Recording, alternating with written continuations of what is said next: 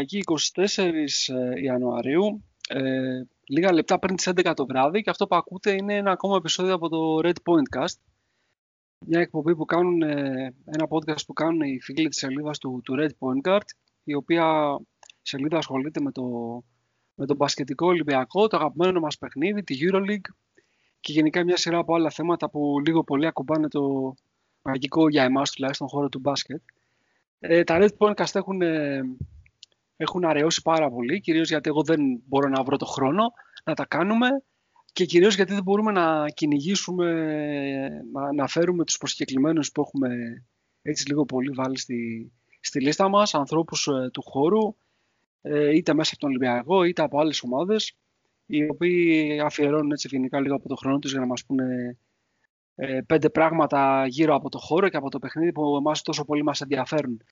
Αντί αυτού σήμερα, και επειδή ε, έχουμε έτσι χάσει την ευκαιρία να κρατήσουμε αυτή την επαφή με αρκετούς που μιλάμε στα social media, θα κάνουμε έτσι ένα διαφορετικό Red Podcast, ε, φέροντας έναν άνθρωπο από τα social media με τον οποίο έχουμε ε, αρκετοί από εμάς κάποιο είδους έτσι, ε, σε αναστροφή, ανταλλάσσουμε κάποιες κουβέντες ε, και τον ε, δικό μας τον, ε, το Mike, το Figurate, ο οποίος είναι εδώ πέρα πάντοτε πιστός στο πόστο του και καλύπτει με τη δικιά του έτσι, ματιά και πένα τα του Ολυμπιακού και θα κάνουμε μια κουβεντούλα γύρω, στο, γύρω από το, την κατάσταση στην οποία βρίσκεται ο, ο μπασκετικός Ολυμπιακός εδώ και από την αρχή θα έλεγα της ε, φετινής ε, περίοδου.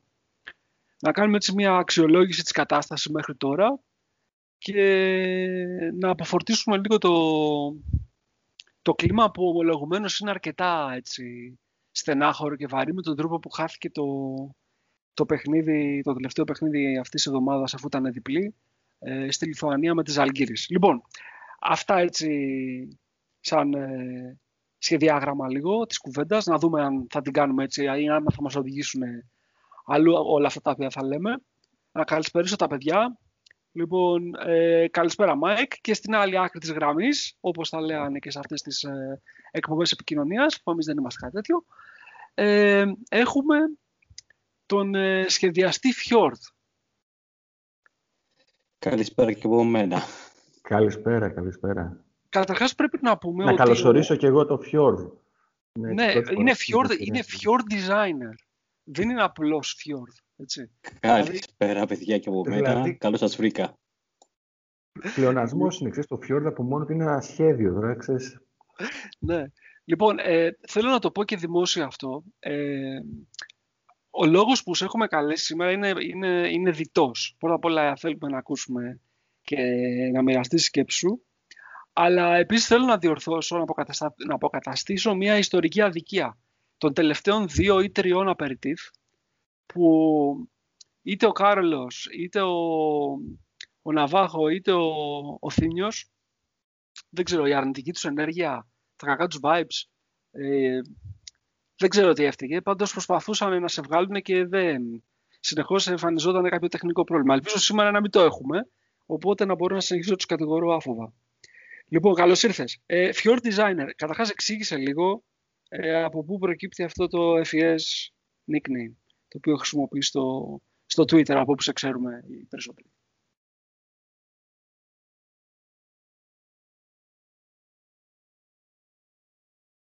Δεν, μας, δεν, δεν ξέρω αν μας ακούς. Πρέπει να είσαι on mute τώρα. Ναι, σε ακούω. Τώρα είχα κλείσει το μικρόφωνο. Ωραία, ε, είναι, είναι από ένα, βραβεί, ένα από ένα βιβλίο του Douglas Adams ε, που είναι ένας τύπος σε έναν μακρινό πλανήτη ο οποίος ε, σχεδιάζει άλλους πλανήτες και κατασκευάζει άλλους πλανήτες και αυτός ασχολείται με την κατασκευή των Fjord. Ε, αυτός ε, ασχολήθηκε με την κατασκευή της γης και μάλιστα έδωσε ιδιαίτερη έμφαση στα Fjord της Νορβηγίας για τα οποία βραβεύτηκε κιόλας. Το πραγματικό του όνομα ήταν Slartibartfast ε, αλλά επειδή κανείς δεν μπορούσε να το πει έλεγε συνέχεια πώς σε λένε «Ε, μωρέ, δεν έχει σημασία».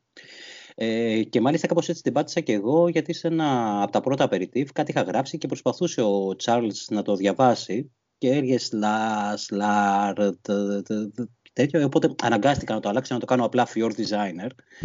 Ε, ήταν πιο εύκολο. Μάλιστα. Ε, γενικά διαβάζεις, είσαι του... Ε, Της λογοτεχνίας; Ε, όχι, όχι όπως ο Μάικ. Δεν μπορώ να το πω αυτό μπροστά στο Μάικ. Καλά, εντάξει, άσ' τον Μάικ. Ο Μάικ θα πει τα δικά του μετά. Ε, τώρα... Το διαβάζω, ε, καμία σχέση με το Μάικ. Μάλιστα. Ωραία. Λοιπόν, και δεν μου λες, η ενασχόλησή σου με το, με το μπασκετικό Ολυμπιακό είναι λόγω Ολυμπιακού, λόγω αγάπης για το άθλημα, συνδυασμός; Θες να μας πεις έτσι λίγο πώς, πώς έμπλεξες με, με ναι. αυτό το πράγμα που μας τρώει τόσες ώρες από τη ζωή μας καθημερινά. Είμαι 42 χρονών, ε, ήμουν 8 χρονών όταν με τον Γκάλι και ήμουν και εγώ όπως όλη η Ελλάδα Άρης και λίγο Ολυμπιακός στο μπάσκετ ενώ ήμουν Ολυμπιακός στο ποδόσφαιρο. Ε, στη συνέχεια εντάξει τότε με τον Κόκαλη, τον Ιωαννίδη και τον Μπάσπαλη ε, γίναμε και Ολυμπιακοί στο μπάσκετ και μετά ξέρεις μίκρινε σιγά σιγά το Άρης. Ε, το άθλημα μου άρεσε εννοείται, μεγαλώσαμε σε μια μπασκέτα, κάναμε κοπάνες για να πάμε να παίξουμε μπάσκετ ε, και ούτω καθεξής, να χτυπήσουμε την μπάλα. Ε, κάπου βέβαια εγώ εκεί τότε την εποχή, εκείνο το τρίποντο το ρημάδι του στο Γιάκοβιτς και μετά το πρωτάθλημα που χάσαμε τον Παναθηναϊκό του Σούμποντιτς, εκεί ήταν μεγάλο χτύπημα. Βέβαια ήταν και η φοιτητική ζωή, τα φοιτητικά μου χρόνια τότε και ξέρεις που το μυαλό μας γενικά το είχαμε λίγο αλλού, ψάχναμε άλλα πράγματα γενικά στη ζωή μας, οπότε εκεί λίγο ας το πούμε αποστασιοποιήθηκα και επέστρεψα σιγά σιγά τότε επί Γκέρσον, ε, τότε που ξεκίνησαν οι Αγγελόπουλοι πάλι να προσπαθούν να κάνουν την ομάδα σχετικά μεγάλη. Οπότε τα πέτρινα χρόνια δηλαδή εγώ ας το πούμε αποχώρησα κατά κάποιο τρόπο από την ομάδα, παρακολουθούσα ελάχιστα. Μάλιστα, ενδιαφέρον πολύ. Ξέρεις, δεν ξέρω αν έχεις παρακολουθήσει αυτά τα κείμενα που ξεκίνησε να... Ο Αταραξία λες. Ο Αταραξίας για τον Πασκετό Γαβρό. Υπάρχουν και άλλα ακόμα τα οποία δεν τα έχουμε δημοσιεύσει. Ε, είναι εντυπωσιακό ε, αυτό το οποίο έτσι περιγράφεις εσύ και άλλα παιδιά που είτε γνωριζόμαστε είτε δεν γνωριζόμαστε το πόσο κοινές είναι οι καταβολές και πόσο κοινή είναι η προσέγγιση ε, για το τελικά τι είναι ο μπασκετόγαυρος. Ε, αν, ακόμα και αν δεν υπάρχει καθόλου ορισμός, έτσι, όπως λέει και ο Αδαραξίας πολλές φορές που τον έχουμε, το έχουμε αναθέσει στο ρόλο του νονού ε, για το συγκεκριμένο ορισμό, ε, ακόμα και ο ίδιος λέει δεν ξέρω αν υπάρχει. Λοιπόν, πάντως αν υπάρχει, ε, είναι τρομερό το πώς συμφωνούμε όλοι μας. Ένα κάρο άνθρωποι, ας πούμε, που δεν γνωριζόμαστε ποτέ μεταξύ μας, πέρα από την ηλεκτρονική, ας πούμε, ε, επικοινωνία που έχουμε. Ε, εγώ θα έλεγα για το μπασκετό γαύρο, δηλαδή εγώ έχω διαβάσει όλα αυτά τα κείμενα και παλιότερα τα είχε γράψει και ο Αταραξίας κάπου στο Twitter, τα είχε πει παλιότερα στο Red Podcast ε, πριν τα καταγράψει. Ε, και αυτό που θα όριζα εγώ σαν μπασκετό γαύρος, όντας ας το πούμε πιο όχι τόσο χωμένο στην ομάδα, όχι μένω και επαρχία κιόλας, δεν ήμουν έτσι ποτέ κοντά στην ομάδα. Έχω πάει δηλαδή πέντε φορές στη ζωή μου στο γήπεδο. Ε, παιδιά, μπασκετόγαυρο, ε, ο ορισμός του μπασκετόγαυρου είστε εσείς. Δηλαδή, πραγματική αγάπη και πώ το αντιλαμβάνομαι εγώ. Διαφορετικοί χαρακτήρες μεταξύ σας. Ε, άλλα στοιχεία ο ένας, άλλα ο άλλος. Ε, διαφωνείτε και σε πολλά πράγματα σε πολλές φορές. Ε, αλλά με μια υγεία, ε, μια υγεία αγάπη για την ομάδα, αυτό που λες εσύ υγιής, άρρωστη, κάπως έτσι το λες, ε, χωρίς να είστε χουλιγκάνοι όμως, το οποίο είναι πολύ σημαντικό, δηλαδή δεν θα δικαιολογήσετε την ομάδα και θα πείτε όπου καλά τα κάνει η ομάδα, καλά το κάνει ο πρόεδρος, ε, ό,τι και να κάνει, ε, που παράλληλα κάνετε και το χαβαλέ σας και ακομπλεξάριστοι, ε, που δεν έχετε κανένα πρόβλημα να πάσα στιγμή γενικά να τσαλακώσετε κάπως να ξέρεις μετά, μετά όλα αυτά στο editing θα τα κόψω όλα αυτά που είπες. λοιπόν, γιατί θα νομίζουν ότι σε βγάλαμε για να μας ε, κάνεις εδώ πέρα να πούμε. Ε, όχι, πραγματικά, παιδιά, όταν λέω μπασκετόγραφο, εγώ έχω στο μυαλό μου εσάς. Δηλαδή, μάλλον και εσάς όλους κατά κάποιο τρόπο ενωμένους σαν μία οντότητα. Ωραίο. Η κρίση εγκεφάλου πάντα πιάνει, παιδιά. Εγώ σας το έχω πει να το λέμε συνέχεια, θα μας συνδέσουν. Αποδίδει, αποδίδει. αποδίδει ναι, ναι, ναι. Δηλαδή, ε, ε, κάνουμε επιθετικό marketing και νομίζω ότι σιγά σιγά οι κόποι μας ανταμείβονται. Ναι, πάντως δεν ξέρω, έπιασε πάντως σε μένα. Ναι, μου αρέσει ρε παιδί μου να θεωρούμε μπασκετόγαυρος. Ακριβώς γιατί μου αρέσει να ανήκω σε αυτή την ομάδα. Ε, καλά, πρώτη φορά βγαίνω και σε. Δεν είμαι μες στην ομάδα. Απλά να αισθάνομαι, ας το πούμε, ένας ε, φιλικά προσκύμενος έτσι εκεί γύρω, έτσι μακριά, κοντά σε αυτήν την ομάδα φίλων, οπαδών, πώς να το πούμε έτσι, που αντιμετωπίζουν έτσι τον αθλητισμό και το μπάσκετ που μας αρέσει και το αγαπάμε. Πάντως είναι πολύ τελικά, δηλαδή πολύ, τέλος πάντων. Είναι μάλλον περισσότεροι από όσους εγώ αρχικά πίστευα ότι θα έβρισκα όταν ξεκίνησα αυτή την προσπάθεια.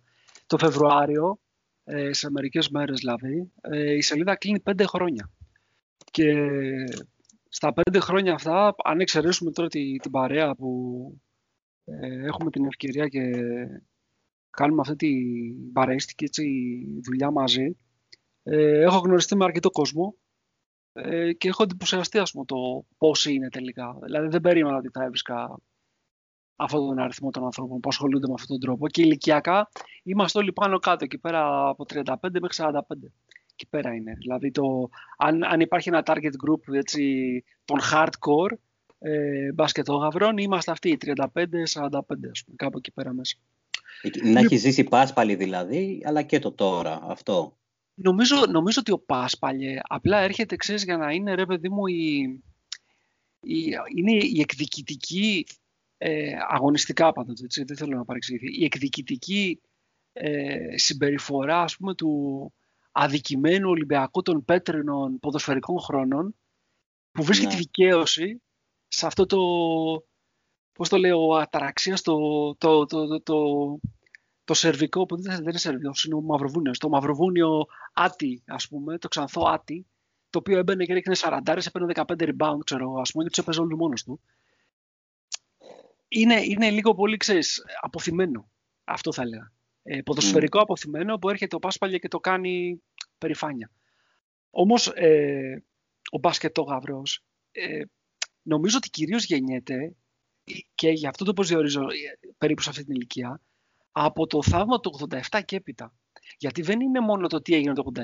Είναι η σειρά των επιτυχιών που φέρνει η εθνική ομάδα ε, αλλά και ότι είναι και πολλές ελληνικές ομάδες, κυρίως ο Άρης, ο ΠΑΟΚ και μετά ο Ολυμπιακός Παναθηναϊκός τα, τα επόμενα χρόνια, που κάθε χρόνο φέρνουν και ένα ευρωπαϊκό τρόπο στην, ε, στην Ελλάδα. Δηλαδή, νιώθεις ρε παιδί μου ότι λίγο πολύ συμμετέχεις ως φιλάθλος σε ένα σπορ το οποίο δεν, δεν θα έλεγα ότι είναι εθνική υπερηφάνεια, αλλά νιώθω ότι είναι κάτι το οποίο το κάνουμε καλά. Ε, αρχίζει και πιστεύει ο κόσμος ότι είμαστε καλοί σε αυτό το πράγμα. Δηλαδή το, το, το καταλαβαίνουμε. Άσχετα τώρα το πώς γίνεται. Που είναι... Και ένα άλλο μικρό, πολύ, πολύ μικρό και χαζό, ίσως νομίζω το έχει αναφέρει εξή, ότι όλοι φυσικά τότε ήμασταν, μάλλον όλοι ήμασταν Άρης, εντάξει, και κάτι τελειωμένοι, ξέρω εγώ, ήταν ΠΑΟΚ, ε, ειδικά εμείς που, εγώ που δεν ζούσα, που δεν ζούσα Βόρεια Ελλάδα.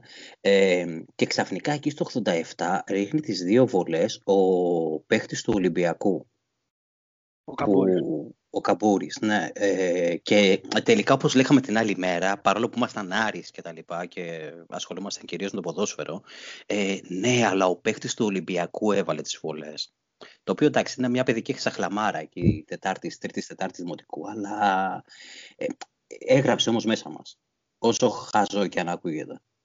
Ναι, νομίζω ότι σαν το 87 δεν έχει υπάρξει. Δηλαδή, ίσως είναι και η πρώτη έτσι, μεγάλη επιτυχία αθλητική σε ομαδικό επίπεδο που έκανε όλους τους ε, Έλληνες να νιώσουν ε, μέρο, με, μέρος του όλου, ας πούμε. Αλλά υπάρχει συνέχεια, αυτό ήθελα να πω. Και όταν, ας πούμε, είσαι στα ξεκινήματα μιας τέτοιας ε, όμορφης εξέλιξης για ένα σπορ, ε, είναι λογικό να τα αγαπάς και λίγο παραπάνω από ότι θα το αγαπούσες έτσι κι αλλιώς γιατί υποστηρίζεις την ομάδα σου και η ομάδα σου πάει καλά. Εντάξει, πάντοτε όταν η ομάδα σου πηγαίνει καλά, προφανώς είσαι ευχαριστημένος. Αλλά αν ταυτόχρονα πηγαίνουν και άλλες ομάδες καλά, ιδιαίτερα στην Ευρώπη, ε, αποκτά ιδιαίτερη σημασία. Λοιπόν, αλλά εντάξει, θα τα πούμε και αυτά στη συνέχεια τη κουβέντας μας. Λοιπόν, Μιχαλή, ε, τα του μπασκετόγαυρου τα έχουμε συζητήσει και τα έχεις καταγράψει ιδιαίτερα με πολύ καλά κείμενα και έρχονται και άλλα στη συνέχεια. Ο μπασκετόγραφος, φίλε, αυτή την, την εβδομάδα ήταν σε ένα roller coaster, ας πούμε, κατάσταση. Ε, από τη μία πάρα πολύ μαγκωμένος μετά την ήττα από την Βιλερμπάν. Στο ΣΕΦ δεν ήξερε τι να περιμένει την Τρίτη ε, απέναντι στην, ε, στη Βιλερμπάν, στο εκτός έδρας παιχνίδι που έδωσε ο Ολυμπιακός. Το κερδίσαμε όπως το κερδίσαμε. Θα μπορούσαμε να το έχουμε χάσει κιόλας το μάτσα αν δεν έβαζε ο Σούλκα στο τρίποντο για να το στείλει την παράταση. Ε, το κερδίσαμε όμως το μάτς.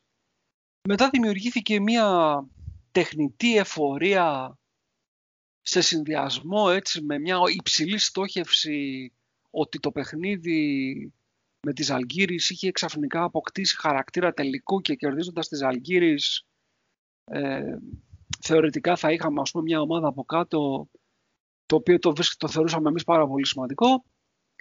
Ε, αντί αυτού έρχεται ένα παιχνίδι το οποίο ο Ολυμπιακός αποδίδει θα έλεγα αρκετά καλά. Έχει μια καλή, μια καλή εικόνα μέσα στο γήπεδο. Έχει φτάσει σχεδόν ένα λεπτό πριν το τέλος να έχει το μάτι στα χέρια του και μετά γίνονται όλα όσα δεν πρέπει να γίνουν σε ένα μάτς μπάσκετ και το χάνει μάλιστα με τρόπο έτσι πολύ δραματικό με δικιά μας κατοχή 20 δευτερόλεπτα να έχουμε εμείς την μπάλα, πας κλέβουμε την μπάλα στο κέντρο, λέει άπ και το χάνουμε. Λοιπόν, ε, δεν είναι πολύ μπασκετογαυρική εβδομάδα ρε φίλε αυτή. Ναι, είναι εντελώς, εντελώς μπασκετογραφική. Ξέρεις, δύο παιχνίδια αυτά είναι αυτό που λέτε εσείς προηγουμένως, γεννάνε μπασκετόγαυρους. ξέρεις, αυτά τα θρίλερ είναι ιδανικά, ξέρεις, για να γεννήσουν καινούργια γενιά μπασκετόγαυρο. Νομίζω, ξέρεις, και οι μικροί που τα βλέπουν, στο τέλος θα κολλήσουν με αυτά. Στα, τώρα πες για εφορία, εγώ το μυαλό μου πήγε στην άλλη εφορία και θυμήθηκα τα μαγαζιά, τα καταστήματα, τα οποία, ξέρεις, καμιά φορά, ξέρεις, ακούς τους έμπορους και εγώ να παραπονιούνται και να λένε ε, μία μέρα είναι έτσι, μία μέρα είναι καλή κίνηση, την άλλη μέρα δεν είναι καλή κίνηση και roller coaster. Αυτό είναι χαρακτηριστικό ας πούμε μιας αγοράς η οποία δεν έχει δυναμική να το πούμε έτσι, οπότε ο πελάτης θα κάτσει στο ένα μαγαζί του, στο ένα εστιατόριο τη μία μέρα, το άλλο δεν θα έχει κόσμο και την άλλη μέρα ο πελάτης θα κάτσει στο παράλληλο εστιατόριο, δεν θα έχει το άλλο. Είναι δείγμα νομίζω ότι γενικά ε, πάσχουμε από ποιότητα. Είναι σαν το μηχανάκι ας πούμε, που μένει από βενζίνη και αρχίζει και κάνει πρου, πρου, πρου. Πάμε και δεν πάμε, ρε παιδί μου. Πραγματικά, είναι, τώρα όσο λέγατε εσείς για τον μπασκετόγαυρο, ξέρεις, εγώ εντελώς θα, θα, το γιώσω το θέμα. Εγώ ε, πραγματικά έβλεπα το box score του παιχνιδιού με τη Ζαλγκύρης και ταυτόχρονα το πρόγραμμα ξέρεις, των επόμενων αγωνιστικών, όπου ξέρεις, ο μπασκετόγραφος δεν ξέρω τι είναι και τι δεν είναι, πάντως λογιστής ε, ε, που να μετράει μία-μία τα αποτελέσματα για να κάνει, ξέρεις, στο μυαλό του συν πλήν από εδώ, παιδιά, να χάσει αυτός, να κερδίσουμε εμείς. Την επόμενη αγωνιστική, ίσως αν χάσει ο άλλος και ξανακερδίσουμε εμείς, τότε ίσως, ίσως θα γίνει αυτό και ίσως το άλλο. Ε, ήταν μία εβδομάδα πραγματικά που, που όλη αυτή η κατάσταση αγωνιστική μας έφερε, νομίζω, αντιμέτωπους με την ουσία του πράγματος, έτσι, με την σκληρή πραγματικότητα, η οποία είναι το ίδιο το παιχνίδι. Ε, βλέπω, ας πούμε, με τις Αλγύρης, έτσι, χαρακτηριστικά. Είχαμε, οι παίχτες της Αλγύρης είχαν συνολικά 97 μονάδες στο πυρ και εμείς 80. Δηλαδή, ε, και εκεί που φτάσαμε το παιχνίδι, ε, με κάποιο μαγικό τρόπο φτάσαμε να προηγηθούμε 7 πόντους. Δεν ξέρω. Ε, μάλλον η συζήτηση πρέπει σήμερα να είναι, ξέρεις, να, να βγάλουμε, να πούμε έτσι την αλήθεια μας, όπως τη, την πιστεύουμε για την ομάδα και ας πέσουμε έξω και ας είμαστε υπερβολικοί, ας είμαστε σκληροί. Ε, δεν είναι κάτι μεταφυσικό του Ολυμπιακού αυτά τα παιχνίδια. Δηλαδή, να δεινοπαθεί να κερδίσει μια ομάδα ή να, με δυσκολία να κερδίσει ένα παιχνίδι. Έχουν, έχουν αιτία, νομίζω, βρίσκονται στο σχεδιασμό της ομάδας, στο παρκέ. Και να μιλήσουμε για αυτά, γιατί νομίζω όταν μιλάς για το πρόβλημα, τότε νιώθεις και καλύτερα. Ναι. Κοίταξε, το περί και το μεταφυσικό δεν το είχα τόσο πολύ στο μυαλό μου εγώ αλλά το είχα πιο πολύ, ας πούμε, σαν έτσι προσδοκίες. Δηλαδή, ότι ο μπασκετόγαυρος ε, είναι, ρε παιδί μου, ένα βα... βαθιά συναισθηματικό. Δεν ξέρω αν καταλαβαίνεις πώς το λέω. Δηλαδή, ναι, χαίρεται, χαίρεται υπερβολικά πολύ τις νίκες του και, και, και είναι έτοιμος, ας πούμε, να πέσεις στη φάλασσα, ξέρω εγώ, στις ήττες. Δεν, δεν είναι έτσι ισορροπημένος, ρε παιδί μου. Δεν ξέρω, είναι, είναι πολύ έτσι συναισθηματικά ευμετάβλητος. Δεν ξέρω αν συμφωνείς σε αυτό. Ναι, είναι εντάξει. Νομίζω όμως όλοι οι οπαδοί όλων των ομάδων, έτσι βλέποντας και στα social τι γίνεται, ξέρω εγώ, ε, το ίδιο βλέπω. Δηλαδή η ομάδα που είναι, πετάει και χαίρεται όλη η Ελλάδα, ξέρω και εγώ τη μία αγωνιστική, την άλλη ομάδα που να φύγουν όλοι. Νομίζω ότι είναι χαρακτηριστικό του οπαδού και κυρίως του Έλληνα οπαδού ε, και κυρίως του Έλληνα οπαδού που είναι έτσι καθημερινά προσιλωμένος στην ομάδα και σκέφτεται, ξέρεις, την παραμικρή λεπτομέρεια. Οπότε δένεται πολύ, κυρίως με το, με το συνέστημα που του προσφέρει η νίκη και η ήττα και γίνεται κομμάτι της ζωής του αυτό το συνέστημα. Ενώ στην πραγματικότητα, εάν ασχοληθεί περισσότερο ίσως, αν σχολιόμασταν ίσως με το, με το παιχνίδι έτσι πιο επιφανειακά, πιο επιδερμικά, να ήμασταν και πιο ήσυχοι. Ξέρεις, άμα διαρκώς ε, ε, σε, σου χαλάει το φαγητό σου ή τον ύπνο σου ένα screen, ας πούμε, που δεν βγήκε σωστά και λες πω, πω έχασα για αυτό το πράγμα και πέφτεις έτσι σε μια βαθία, ας πούμε, περισυλλογή και σου χαλάει πραγματικά όλη τη διάθεση. Δεν, είναι, είναι δυνατά συναισθήματα. Ξέρεις, το μπάσκετ είναι ο, η κάθε κατοχή είναι ξεχωριστός αγώνας. Εδώ αλλάζουν τα συναισθήματά μας από κατοχή σε κατοχή. Όχι από αποτέλεσμα σε αποτέλεσμα. Από τη μία πλευρά του παρκέ στην άλλη, όπως μεταφέρεται η μπάλα, μεταφέρεται ας πούμε, και η ψυχολογία μας. Γιατί και κάθε κατοχή είναι μια μικρή νίκη ή μια μικρή ήττα. Και αυτή είναι και η μαγεία του μπάσκετ, έτσι, σε σχέση με το ποδόσφαιρο. Διαρκώς σε κάθε κατοχή έχει μία νίκη και μία ήττα. Και όλο αυτό το πράγμα συσσωρεύεται. συσσωρεύεται. Σε 70, 80, 90, 100 κατοχές ενός αγώνα έχεις κερδίσει και έχεις χάσει 100 φορές. Μπαίνεις δηλαδή σε μια έτσι περίεργη ψυχολογική κατάσταση.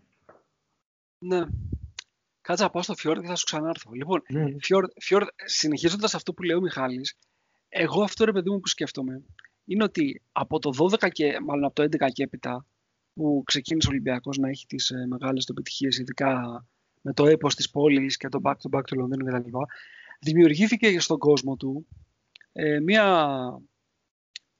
δεν θα το πω ψευδέστηση, αλλά μία πεποίθηση ότι το refuse to lose είναι κάτι το οποίο είναι αποτέλεσμα δουλειάς, ικανότητας, έχει παγιωθεί, το τραβάμε το τσεπάκι μας όποτε θέλουμε και γυρνάμε μάτς, ξέρω εγώ.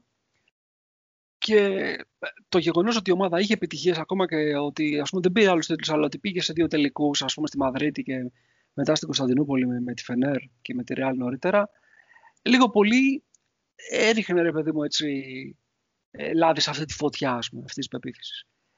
Από την αποχώρηση του, του coach Σφερόπουλου ε, και έτσι όπως ε, ολοκληρώθηκε η τελευταία του χρονιά στον Ολυμπιακό με τη σειρά με τις Αλγύρες και έπειτα είναι σαν να μας έχει πάρει κάτω βόλτα. Δηλαδή η αίσθηση ότι όλα αυτά ξέρω εγώ τα οποία ήταν ε, ακράδαντη πεποίθηση του κόσμου ξαφνικά έχει, έχουμε πάει στο άλλο άκρο.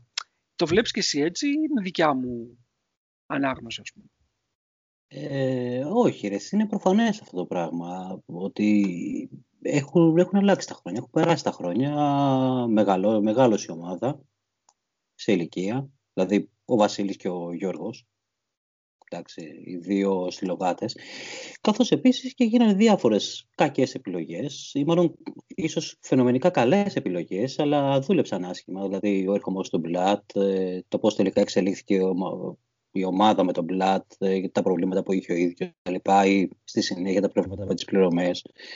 Ε, εννοείται γενικά ότι όλα αυτά αλλάξανε την ψυχολογία της ομάδας. Καταρχήν σε αυτό που είπες πριν, δηλαδή η μεγάλη μου απορία είναι η εξής, ότι ε, λένε διάφοροι θρήσκοι κτλ. Να πιστέψετε, ελάτε να δείτε η εικόνα που δάκρυσε κτλ. κτλ. Ρε φίλε, τι να δούμε την εικόνα που δάκρυσε γενικά; Βάλε λίγο μπασκετικό Ολυμπιακό εκεί να δεις και πες τον άλλον ρε παιδί μου, πήγε να δει τα μάτια με τη Ζεσεκά. Υπάρχει Θεός ή όχι, να σου πει μετά. Εντάξει, δηλαδή εκείνο το μείον 19 στην πόλη τι, τι λέμε μετά τώρα ιστορίες; Ε, ο Ολυμπιακός, ο μπασκετικός Ολυμπιακός είναι κάτι το μεταφυσικό από μόνο θα μπορούσαμε να πούμε ή για να το πούμε πιο ορθολογικά είναι ένας ε, απίθανος συνδυασμός πιθανότητων ε, που ψάχνει να κερδίσει είτε να χάσει με όλους τους δυνατούς ε, απίθανους ε, εντάξει, απλά εκεί που κερδίζαμε με όλους τους απίθανους τρόπους γενικά, πλέον ε, αρχίζουμε και χάνουμε τα τελευταία δύο-τρία χρόνια. Και έτσι. Ναι. Εγώ να ρωτήσω, παιδιά, πάνω σε αυτό που να, να, σας ρωτήσω μία ερώτηση θέλω να κάνω. Ε, να την απαντήσετε και δύο. Αν πιστεύετε και πώς έχει επηρεάσει η αλλαγή του φορμάτ της διοργάνωσης ε, με τις 16 τώρα 18 ομάδες και αυτό το μίνι πρωτάθλημα, δηλαδή αν αυτή η, δηλαδή ίσως τελικά ας πούμε είναι ηλικιακό, είναι θέμα ας πούμε, που αναδεικνύονται έτσι, οι αδυναμίες ή η έλλειψη ποιότητας ε, ή τα, τα οικονομικά δεδομένα έτσι περισσότερο. Κοίταξε, να ξεκινήσω εγώ να απαντήσω αυτό, γιατί είπα πολύ τι εσύ διέκοψα την ώρα που το έλεγε. Εγώ το πιστεύω πραγματικά αυτό. Δηλαδή ότι με το φορμάτι με τις 24 ομάδες που ουσιαστικά παίρνει σε έναν όμιλο no matter what και μετά βρισκόσουν στο top 16, ε, είχες 16 πολύ σκληρά μάτς. Ε, 16 λάθος. 14, γιατί ήταν δύο όμιλοι των 8. Είχες 14 πολύ σκληρά μάτς να δώσεις ε, για να διεκδικήσεις ας πούμε μια θέση στην τετράδα του ομίλου σου που θα σας έβαλε στα play-off. Ε, τώρα αυτά τα μάτς από 14 σκληρά. Εντάξει ξέρω εγώ για να μην πω ότι έχουμε πάει στα πόσες είναι τώρα οι αγωνιστικές 34 ας μην πω ότι είναι και 34 σκληρές. Ε ξέρω εγώ εντάξει 28 είναι πάντως. Δηλαδή έχουν διπλασια, έχει διπλασιαστεί ο αριθμός των, των μάτς υψηλών απαιτήσεων. Δεν ξέρω αν απαντάει την ερώτηση σε αυτό Μιχαλή. Ναι. Ε, αυτό δηλαδή, να πει και ο Φιόρδε την γνώμη του, δηλαδή πιστεύω ότι δεν έχει να κάνει μόνο ας πούμε, με την ηλικία ε, του ηγέτη, του Σπανούλη, του Πρίντεζ, και εγώ που έτσι μεγαλώνουν, αλλά είναι πιο δύσκολο για τον Ολυμπιακό με το μειωμένο μπάτζετ σταδιακά από το 2011 και μετά, νομίζω, να κρύψει ή να κλέψει λίγο από τη διαδρομή σε μια αγωνιστική περίοδο που ξεκινάει από την 1η Οκτωβρίου και μετά το κάθε αποτέλεσμα μέχρι τις αρχές Απριλίου. Δεν ξέρω, νομίζω ότι ε, πιστεύω δηλαδή σχέση με αυτό που λέτε, σχέση με την ηλικία, ότι έχει να κάνει λίγο η πτώση μας τα δύο-τρία τελευταία χρόνια, συνδέεται με αυτό το format και συνδέεται με τα οικονομικά δεδομένα τα οποία έχουν αλλάξει και είναι δύσκολο να έχεις ένα μεγάλο ρόστερ, ένα ποιοτικό ρόστερ που να βγάλει ας πούμε 6 μήνες σεζόν, ε, να κάνεις την υπέρβαση σε 34 αγωνιστικές τώρα και όχι σε 14 που αρκούσε τότε να πάρεις 8 παιχνίδια ή 9 ή 8 και να βρεθείς ξαφνικά στα play-off και τώρα πρέπει να πάρεις 18-19 νίκες για να βρεθείς στα play-off από την αρχή της σεζόν. Και νομίζω ότι και στην Τομπάδα λίγο πολύ το καταλαβαίνουν αυτό. Θυμάμαι και την ε, συζήτηση που είχαμε κάνει με τον Χρήστο τον Μπαφέ, ο οποίος. Θυμάσαι, Νίκο, ήταν λίγο ας πούμε μαζεμένος, ότι είναι δύσκολα τα πράγματα, δεν είναι εύκολες οι προκρίσεις, δεν είναι εύκολα τα Final Four, ε, σημασία έχει η υγεία, σημασία έχει να υπάρχει Κοίταξε, μια... είχε, είχε δίκιο ρε, ο Χρήστος όμως, ναι. Ε, ο κύριος Μπαφές, δηλαδή σε αυτά που έλεγε είχε δίκιο γιατί αν κάτσεις να το σκεφτείς ε, αντικειμενικά, ανεξάρτητα το ότι εμείς είμαστε καλομαθημένοι ως Ολυμπιακός την τελευταία δεκαετία, ε, αν, αν κάτσουμε να δούμε δηλαδή τα αποτελέσματα των ομάδων τα τελευταία 40 χρόνια στο ευρωπαϊκό μπάσκετ στο υψηλότερο επίπεδο, ε, δεν υπάρχουν και πολλές ομάδες οι οποίες παρέμπιναν για μεγάλο χρονικό διάστημα στην κορυφή.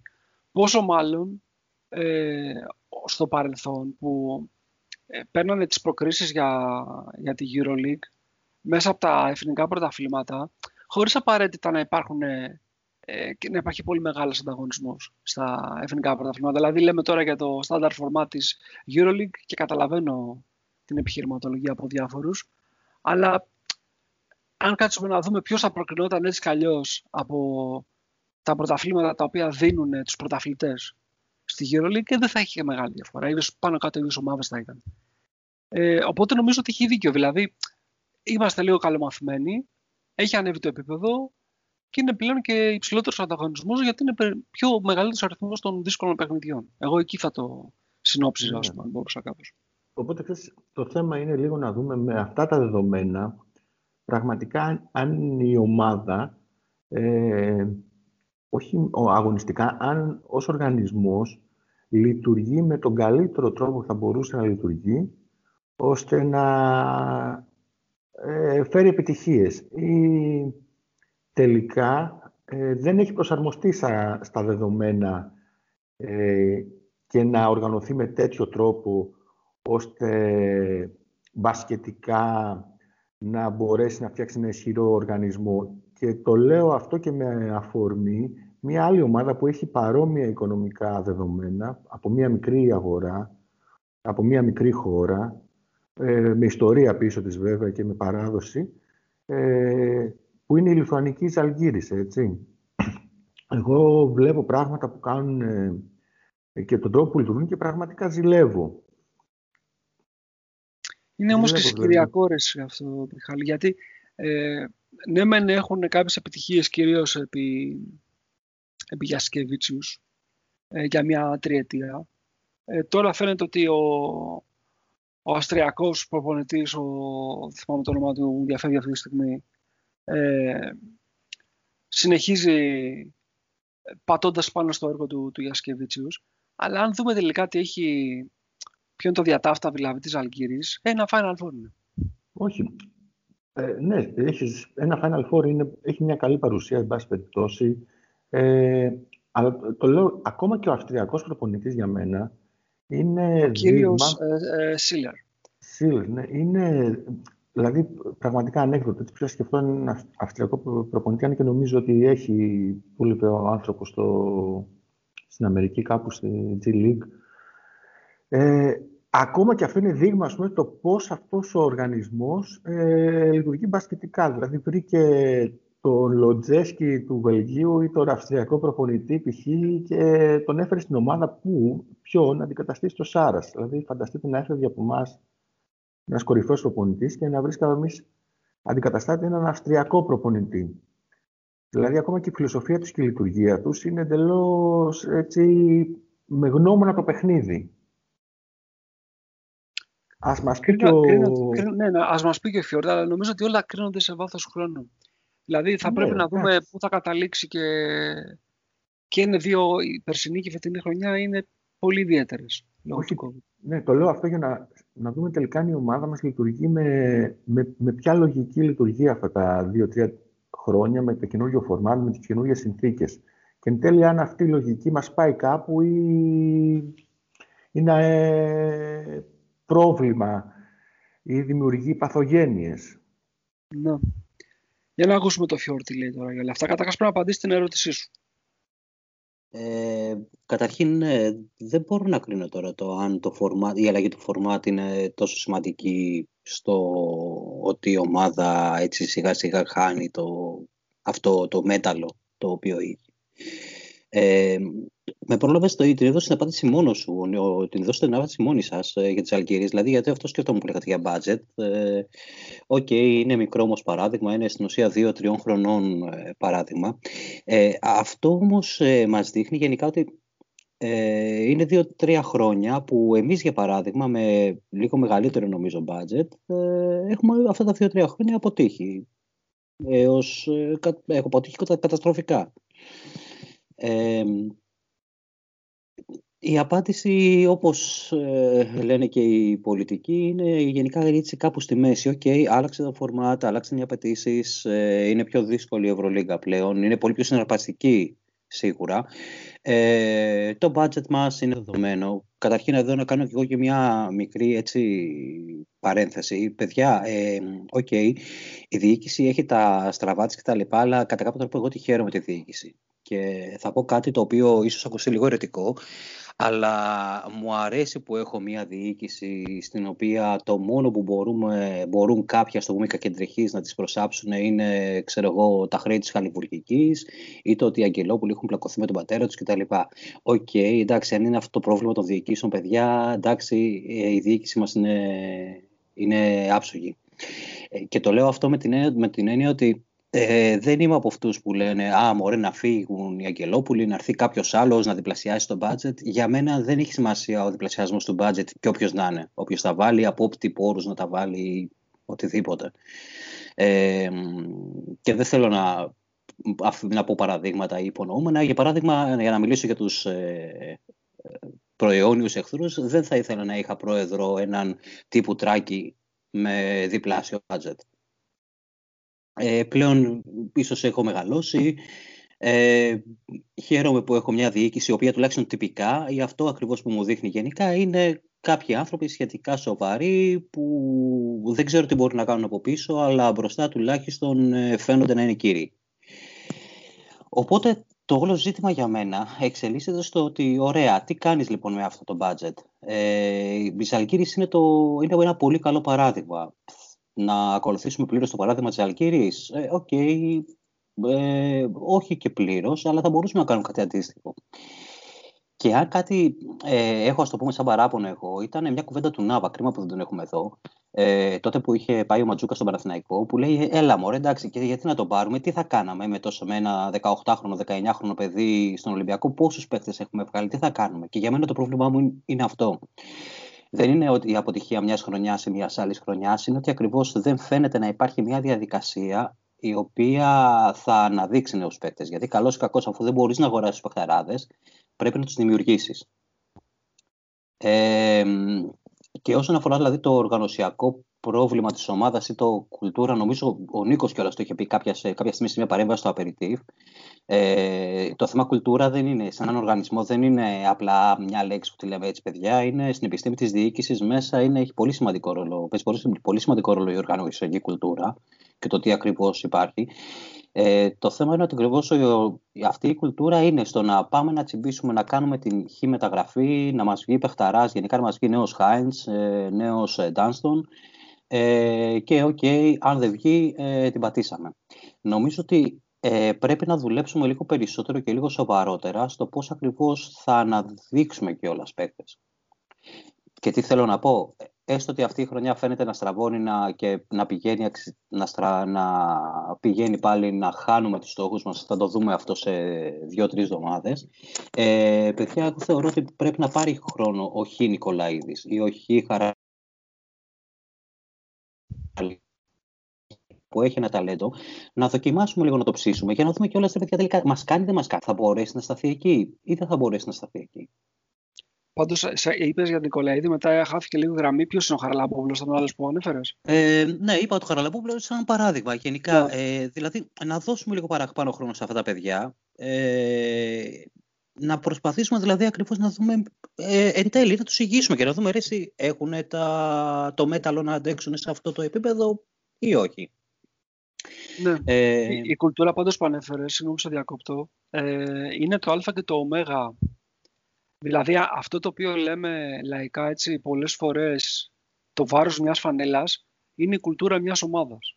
Και δεν μιλάμε για την κουλτούρα ενός γκρουπ ανθρώπων που θα βρεθούν ε, για ένα-δύο χρόνια και θα πρέπει να συνεργαστούν μέσα στα αποβιτήρια, αλλά μιλάμε για όλο τον οργανισμό. Όλους αυτούς οι οποίοι είτε είναι διοικητικοί, είτε είναι αθλητικοί, είτε είναι ε, γιατροί, είτε είναι ε, φυσιοθεραπευτές, όλοι αυτοί οι άνθρωποι που περιτριγυρίζουν και χαρακτηρίζουν έναν οργανισμό, αυτοί είναι που περνάνε ουσιαστικά ε, τις στερεοτυπικές συμπεριφορές αλλά και τον τρόπο σκέψης γύρω από το, από το τι πρέπει να επιτύχει ο, αυτός ο οργανισμός. Και δεν είναι τυχαίο όταν βλέπουμε προπονητές οι οποίοι προέρχονται έτσι από πολύ επιτυχημένα προγράμματα ε, που πηγαίνουν σε κάποια άλλη ομάδα και τους παίρνει ας πούμε, λίγο καιρό για να μπορέσουν να δημιουργήσουν κάτι καινούριο.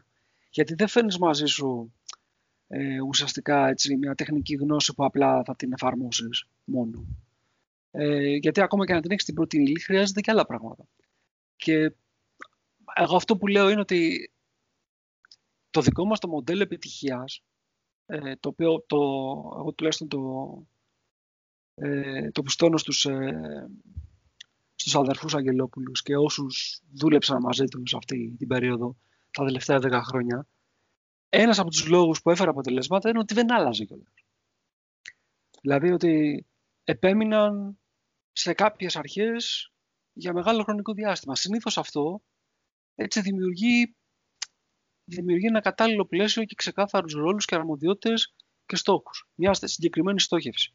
Αν αυτό τώρα εμπλουτιστεί και με το ταλέντο του Σπανούλη στο prime του ή του Πρίντεζη και μια σειρά από άλλους ξένους π.χ. όπως ο Χάινς που ήρθαν ή μεγάλους προπονητές που έχουν περάσει αρκετοί αλλά κυρίως του Ιφκοβιτς που ήταν και τα μεγάλος δάσκαλος ε, μόνο καλό μπορεί να βγει αυτό.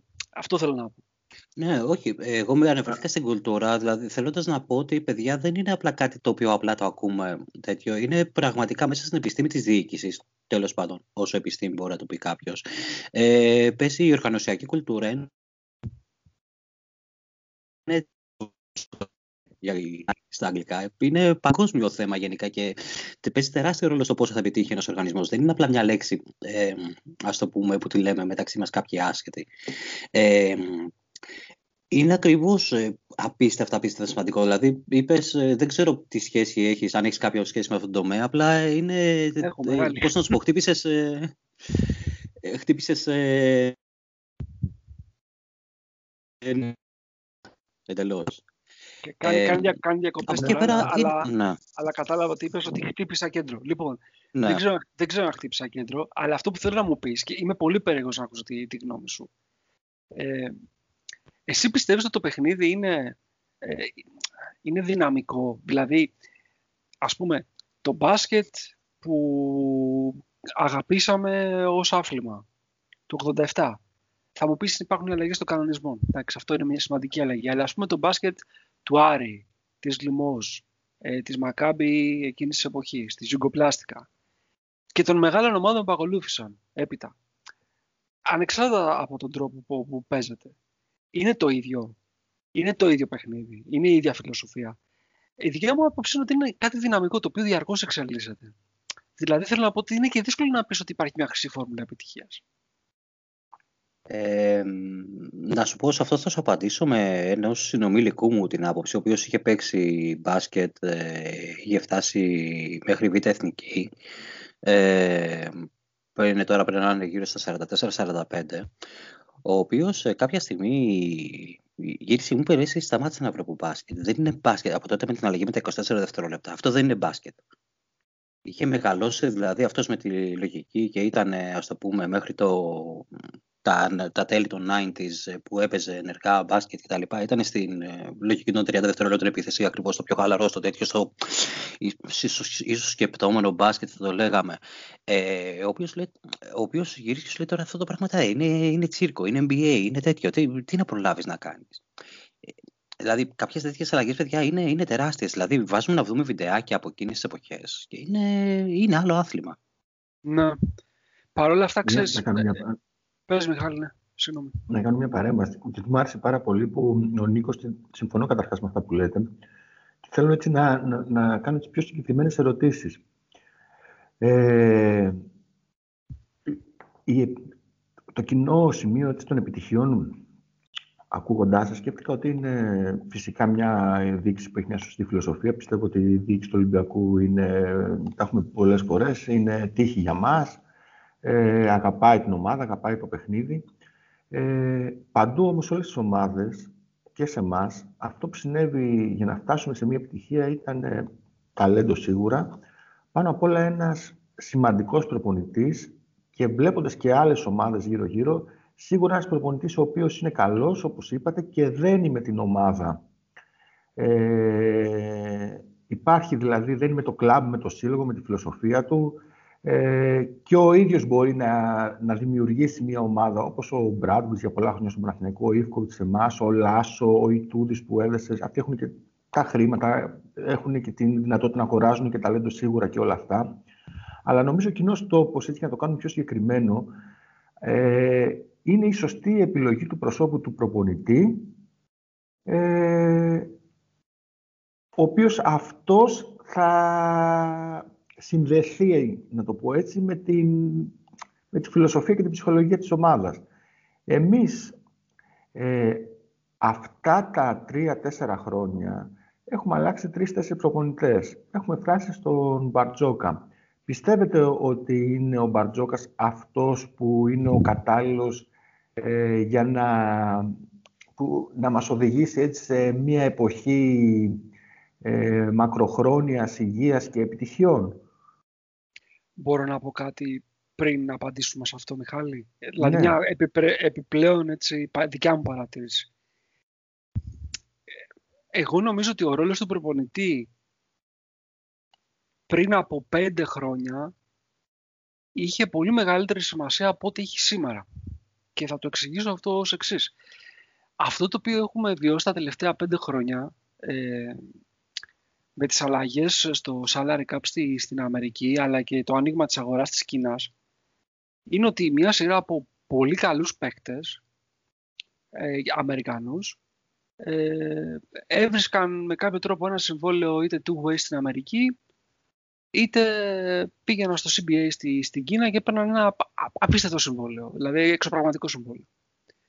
Που πάει να πει ότι αυτό αποστράγγιζε την Ευρώπη από τις, ε, και τις ευρωπαϊκές ομάδες από τις ευκαιρίες να φέρουν ας πούμε μιας μέτριας προς καλή ποιότητα παίχτες.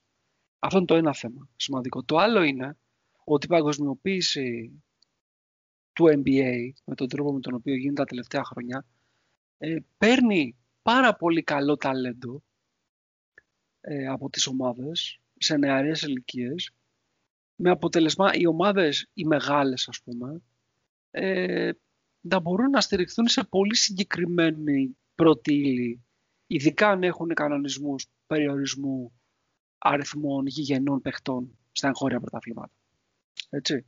Άρα, λίγο, λίγο ως πολύ, αυτό που θέλω να πω είναι ότι αν έχεις δύο-τρεις παίκτες που είναι assets, δηλαδή ο Διαμαντίδης ή ο Καλάθης, ας πούμε, στον Παναθηναϊκό, ε, ή ο Σπανούλης και ο Πρίντεζης στον Ολυμπιακό, ε, οι οποίοι έχουν περάσει την ηλικία που θα μπορούσαν να διεκδικήσουν αυτά τα τρελά συμβόλαια ή να προσελκύσουν ενδιαφέρον από ομάδες του, του NBA, σου έδινε ένα ανταγωνιστικό πλεονέκτημα στο παρελθόν. Τώρα δεν ισχύει αυτό. Ναι, γι' αυτό λέω μήπως τελικά με, το σκεπτικό το δικό σου, με τη λογική, μήπως επειδή ακριβώς το ταλέντο είναι δυσέβρετο ή εν πάση περιπτώσει χρειάζονται περισσότερα χρήματα, μήπως τελικά το asset είναι ο ίδιος ο προπονητής; Αυτός που είναι το, το σημείο αναφοράς στην ομάδα. Και πάλι, και πάλι θέλω να πω ότι δεν, δεν είμαι σίγουρος, γιατί ε, αυτό σημαίνει ότι αυτός ο προπονητής, όποιος κάνει είναι αυτός, έχει το χρόνο αλλά και το περιθώριο από τις απαιτήσεις του κλαμπ στο οποίο βρίσκεται να δημιουργήσει. Και αυτές οι ομάδες οι κορυφής δεν ξέρω αν έχουν. Δηλαδή δεν στον Παναθηναϊκό φέτος, άσε μας. Ο Παναθηναϊκός μια ομάδα χορτασμένη στους τίτλους με... Ας πούμε να πούμε ότι περνάει έτσι ένα μαύρο φεγγάρι ευρωπαϊκό ε, τα τελευταία 8 χρόνια. Αλλά παρόλα αυτά έχει φτάσει πολύ κοντά στο να διεκδικήσει προκρίσεις σε, σε Final Four. Δεν είναι ότι έχει καταποντιστεί αυτό που περνάει φέτος. Έτσι. Ε, ακόμα και φέτος, πότε άλλαξε προπονητής ο Παναθηναϊκός, όταν έχασα το Λαύριο. Δηλαδή θέλω να πω ότι υπάρχουν κάποιες ομάδες οι οποίες η διεκδίκηση τίτλων είναι, τι να πω, δηλαδή είναι μέρος του ποιοι είναι. Είναι πολύ δύσκολο να το βγάλεις αυτό από το μυαλό του οπαδού. Και δες φέτος που δεν έχουμε και κόσμο στα γήπεδα. Φαντάσου δηλαδή να είχαμε και κόσμο στα γήπεδα. Τι θα γινόταν στο ΑΚΑ, ξέρω εγώ, μετά από μια τέτοια ήττα. Νομίζω ο Παναθηναϊκός θα πήγαινε καλύτερα με κόσμο. Είναι, είναι... Όχι, και εγώ το πιστεύω, αλλά λέω για την πίεση που θα ασκούσα στον ναι, προπονητή. Ναι, καλά, εντάξει, ναι. Εντάξει, μιλάμε όμως για τον Παναθηναϊκό τώρα, μια ομάδα με μια πολύ περίεργη κουλτούρα μέσα της ε, και οπαδική και διοικητική όλα αυτά τα χρόνια, τουλάχιστον από τότε που έφυγε ο Παύλος. Ε, το θέατρο του παραλόγου. Δηλαδή, είναι μια διοίκηση που κάνει το ένα παραλογισμό μετά τον άλλον. Εντάξει, κοίταξε, να σου πω κάτι. Εγώ, εγώ δεν μπορώ να ξέρεις τι γίνεται. Προφανώς εγώ δεν πρόκειται ποτέ να υποστηρίξω το Δημήτρη Γιανακόπουλο σε οτιδήποτε έχει κάνει. Για την ακρίβεια, όλα όσα έχει κάνει τα τελευταία 8 χρόνια με βρίσκουν απόλυτος αντίθετο ως συμπεριφορές. Αλλά αυτό που πρέπει να πω, το οποίο λέω και ο Τσαγγελόπουλος, είναι ότι όταν κάποιος βάζει το χέρι στην τσέπη κάθε χρόνο και επενδύει 20 εκατομμύρια από τα οποία χάνει τα 8, ακόμα και βλακίες να κάνει, δεν ξέρω τι να του πω. Πραγματικά. Τι να του πω. Γιατί, γιατί συντηρείς κάτι το οποίο εμένα με ευχαριστεί χάνοντας εσύ 8 εκατομμύρια το χρόνο. Και να το κάνει, mm. ας πούμε, για δεκαετίες, ξέρω εγώ, η οικογένειά του και να το ασκήσω κριτική. Δηλαδή, καταλαβαίνεις πώς το λέω. Ναι. Προφανώς το ηθικό κομμάτι δεν συζητάμε. Αυτά που κάνεις δεν προβλέπονται, ας πούμε. Όχι, δεν είναι ηθικά και αποτελεσματικά. δηλαδή... Και αποτελεσματικά. Αλλά όταν βάζεις το χέρι στην τσέπη, ρε φίλε, και χάνεις τόσα πολλά χρήματα. Τόσα πολλά χρήματα. Δεν ξέρω εγώ, δηλαδή, τι να πω. Κακό του κεφαλιού σου. Αυτό θέλω να πω. Δηλαδή, είναι πολύ δύσκολο να, να του πεις γιατί όχι έτσι και αλλιώς και αλλιώτικα, ξέρω. Το βρίσκω, ξέρεις, τουλάχιστον ίσως επειδή εγώ είμαι τον άνθρωπο των επιχειρήσεων και σκέφτομαι με αυτόν τον τρόπο. Δεν ξέρω. Ναι, εντάξει. Ίσως το θέμα είναι όμως ότι μετράει όπως από εκεί πέρα και το, η αποτελεσματικότητα, δηλαδή το πόσο αποτελεσματικός είσαι σε αυτά που κάνεις. Ε, σαν διοίκηση. Ε, και αυτό που φάνηκε δηλαδή π.χ. Στο, στους ακατανόμαστους, να το λέμε έτσι, ε, είναι ότι εντάξει, ο άνθρωπος, ε, ε εμένα τουλάχιστον μου δίνει την εντύπωση ότι απλά κάνει το χαβαλέ, κάνει το χαβαλέ του. Τέλος πάντων, εντάξει, να σου πω ναι. και εμένα ο δεν με πολύ ενδιαφέρει το τι κάνει. Ε, θα τον δω υποχρεωτικά ναι. όταν θα παίξουμε τα δύο μάτς μεταξύ μας, θα δω τα αποτελέσματά του, θα δω και 4-5 μεγάλα μάτς που θα παίξει μέσα στη, στη χρονιά. Ε, ε. Αλλά αν, αν, δεν έχω χρόνο δεν θα κάτσω να τον δω. Δηλαδή, όχι γιατί είναι ο αιώνας αντίπαλος, αλλά γιατί ποτέ δεν έπαιξε ένα μπάσκετ έτσι που να με, με, με τραβήξει να το παρακολουθήσω από τότε που έφυγε ο Μπράντοβιτ και Άρα λοιπόν, δηλαδή εντάξει, ε, το μπάσκετ του, του coach Πεδουλάκη ακόμα και, το, και την περίοδο του, του Πασκουάλ δεν νομίζω ότι θα με κράταγε ας πούμε, σε μια οθόνη μπροστά ο Παναθηναϊκός με τον τρόπο που έπαιζε. Και Οπότε, η ερώτηση του ενός εκατομμυρίου... Αν έφταιγε ο, ο Γιανακόπουλος για, όλο αυτό. Εκεί θέλω να καταλήξω. Η ερώτηση του ενός εκατομμυρίου είναι τελικά και τι κάνει ξαφνικά ο Πασκουάλ φέτος στη Zenit; Κάνει αυτό που έκανε καλά όλα τα προηγούμενα χρόνια πριν έρθει στον Παναθηναϊκό. Πριν έρθει στον Παναθηναϊκό. Ναι, ναι. Ακριβώς. Ακριβώς αυτό. Λοιπόν, να σε επιστρέψουμε όμως σε ερωτήσεις του Μιχάλη, γιατί την πήρα την κουβέντα και την έκανα κουβάρι πάλι. Ε, είναι ο Μπαρτζόκας ο κατάλληλος... Όχι, γενικά μιλάω, για να το πω αλλιώς, για να είμαι και άδικος. Εάν πρέπει να ξεκινήσουμε, τελικά να χτίσουμε πάνω στον προπονητή και αν αυτός ο προπονητής είναι ο, ο, ο Γιώργος ο Μπαρτζόκας, κατά τη γνώμη σας, ο κατάλληλος. Α αφήσουμε το Φιόρντ να πάρει πρώτη θέση, γιατί μιλάει για το λιγότερο και είναι ο καλεσμένος μας σήμερα. Λοιπόν, για, για πες μας την άποψή σου, Φιόρντ. Ω σχεδιαστής κιόλας, Φιόρντ, ναι. έχεις ε, έχεις ιδιαίτερη ικανότητα στα δύσκολα project. Ε, το αν είναι ο κατάλληλος θα το δείξει ιστορία πάντα σε αυτά τα πράγματα μόνο με προβλέψεις ε, δουλεύεις, ποτέ δεν ξέρεις ε, τι ακριβώς θα συμβεί. Ε, το θέμα είναι ακριβώς από πριν, γενικά αν ε, μπορείς να βρεις κάτι άλλο ή μπορείς δηλαδή να είναι μέσα στην ομάδα, να έχει μια φιλοσοφία, να μπορεί να έρθει σε σένα και να δουλέψει με τα εργαλεία τα οποία του δίνεις. Είτε αυτό λέγεται budget, είτε λέγεται όλα τα υπόλοιπα γύρω-γύρω στην ομάδα. Ε, γενικά είμαι φαν του Μπαρτζόκα ε, της δουλειάς του, δηλαδή αυτά που μας έχει δείξει όλα αυτά τα χρόνια. Το πρόβλημα είναι ότι το έχω πει και αρκετές φορές στο aperitif, δηλαδή ε, μου βγάζει γενικά και ο Μπαρτζόκας και η ομάδα φέτος μια πολύ πολύ περίεργη πίεση.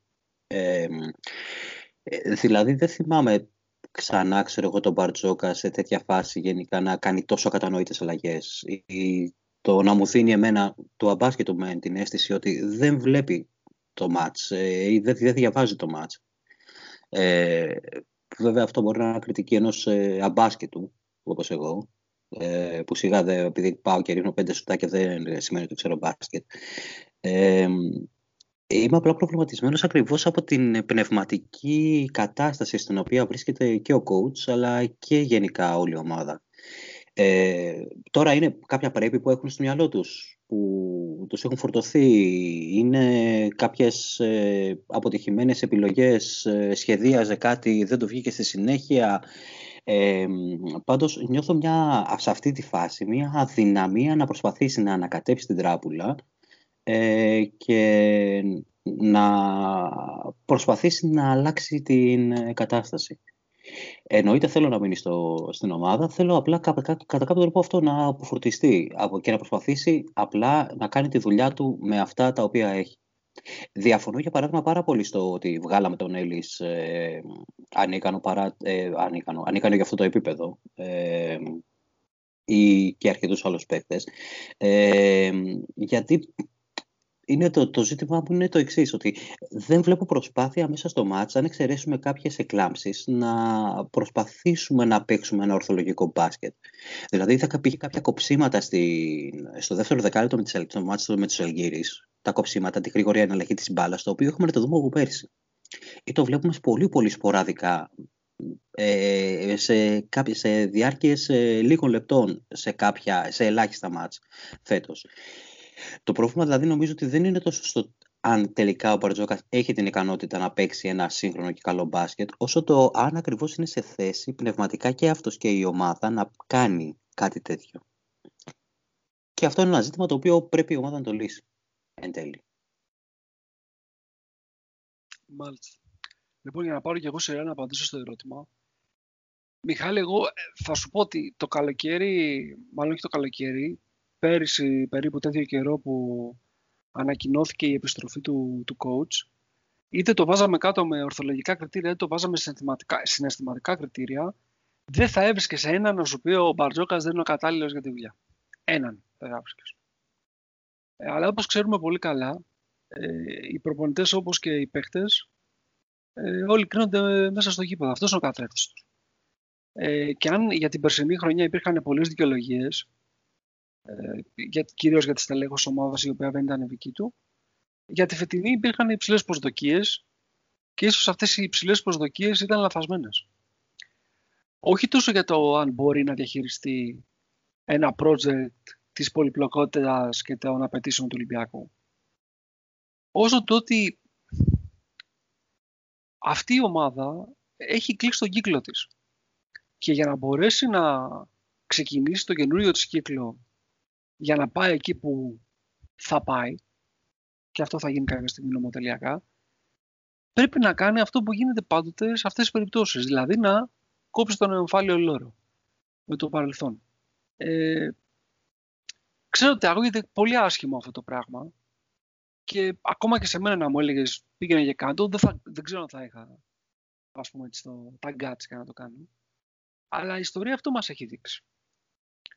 Όσο προσπαθούμε ε, να μάθουμε ας πούμε σε old dogs new tricks ή να πείσουμε τους εαυτούς μας ότι ένα πάγιο που έχει αποσβέσει την αξία του εδώ και 25 χρόνια ξαφνικά ας πούμε είναι στο 50% της αναπόσβεστης επειδή έχει εμπειρία, ε δεν είναι. Τι να κάνουμε τώρα. Τα χιλιόμετρα όταν γράψουν σε μια οποιαδήποτε μηχανή και φυσικά και σε έναν άνθρωπο γράφουν. Και μπορεί να είναι το καλύτερο μηχάνημα, το, το ρομπότ που λέμε, αλλά και τα ρομπότ κάποια στιγμή πάβουν να είναι αυτό που ήταν. Ίσως γιατί ε, είναι φτιαγμένα για να έχουν έτσι συγκεκριμένη χρονική διάρκεια απόδοσης. Νομίζω ότι αυτό είναι το πρόβλημά μας. Ε, προσπαθήσαμε με ένα παράλογο ενθουσιασμό να κάνουμε λίγο πολύ τα ίδια που κάναμε τη διετία ε, με τον Μπλατ. Δηλαδή να βρίσκουμε ρόλους ε, για το Σπανούλη και τον Πρίνταζη ενώ αν η ομάδα πρέπει να πάει μπροστά θα πρέπει δυστυχώς να δώσει πρωταγωνιστικούς ρόλους και χρόνο σε νέους παίχτες και να τους εμπιστευτεί.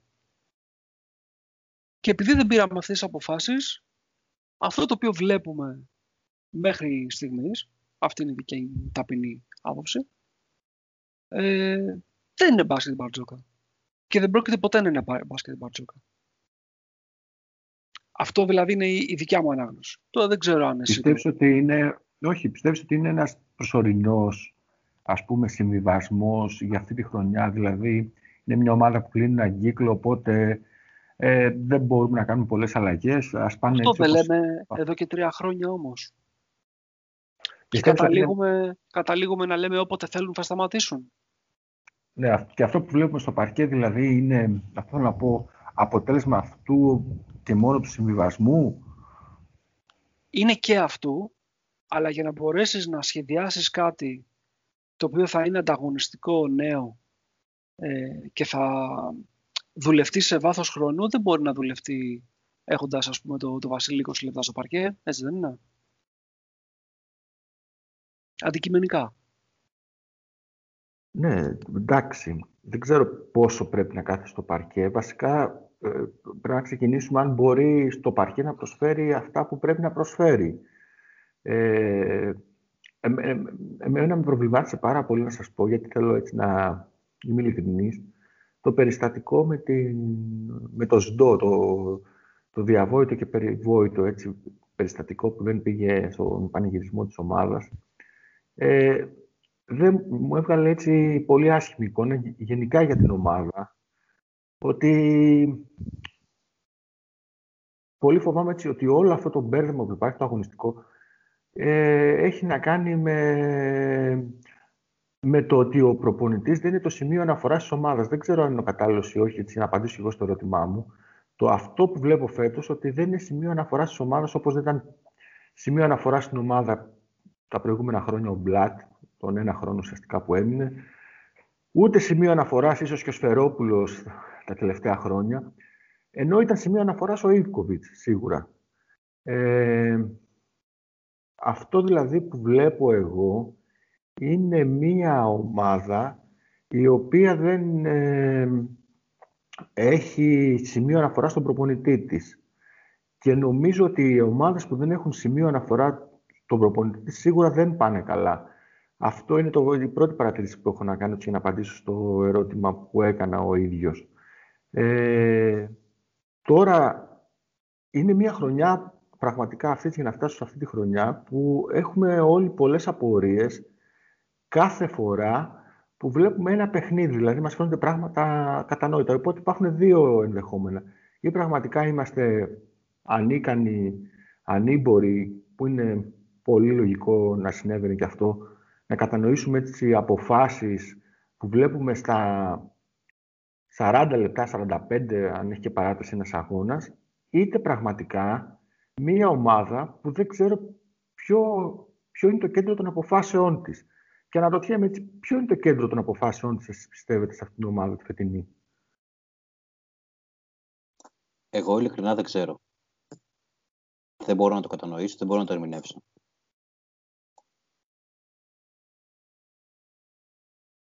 Θέλεις λίγο να δώσεις τον ορισμό του κέντρου των αποφάσεων; Ναι, δηλαδή ε, αναρωτιέμαι αν ας πούμε η απόφαση για το ποιος θα κλείσει ένα παιχνίδι είναι απόφαση του προπονητή είναι, ή είναι μια συλλογική απόφαση ή ο προπονητής είναι εγκλωβισμένος σε ένα κλίμα αυτό που λέμε ορισμένων παιδιών που φέραν την ομάδα ως εδώ με όλες αυτές τις επιτυχίες ε, νιώθει λίγο δέσμιος ή ο ίδιος είναι μπερδεμένος.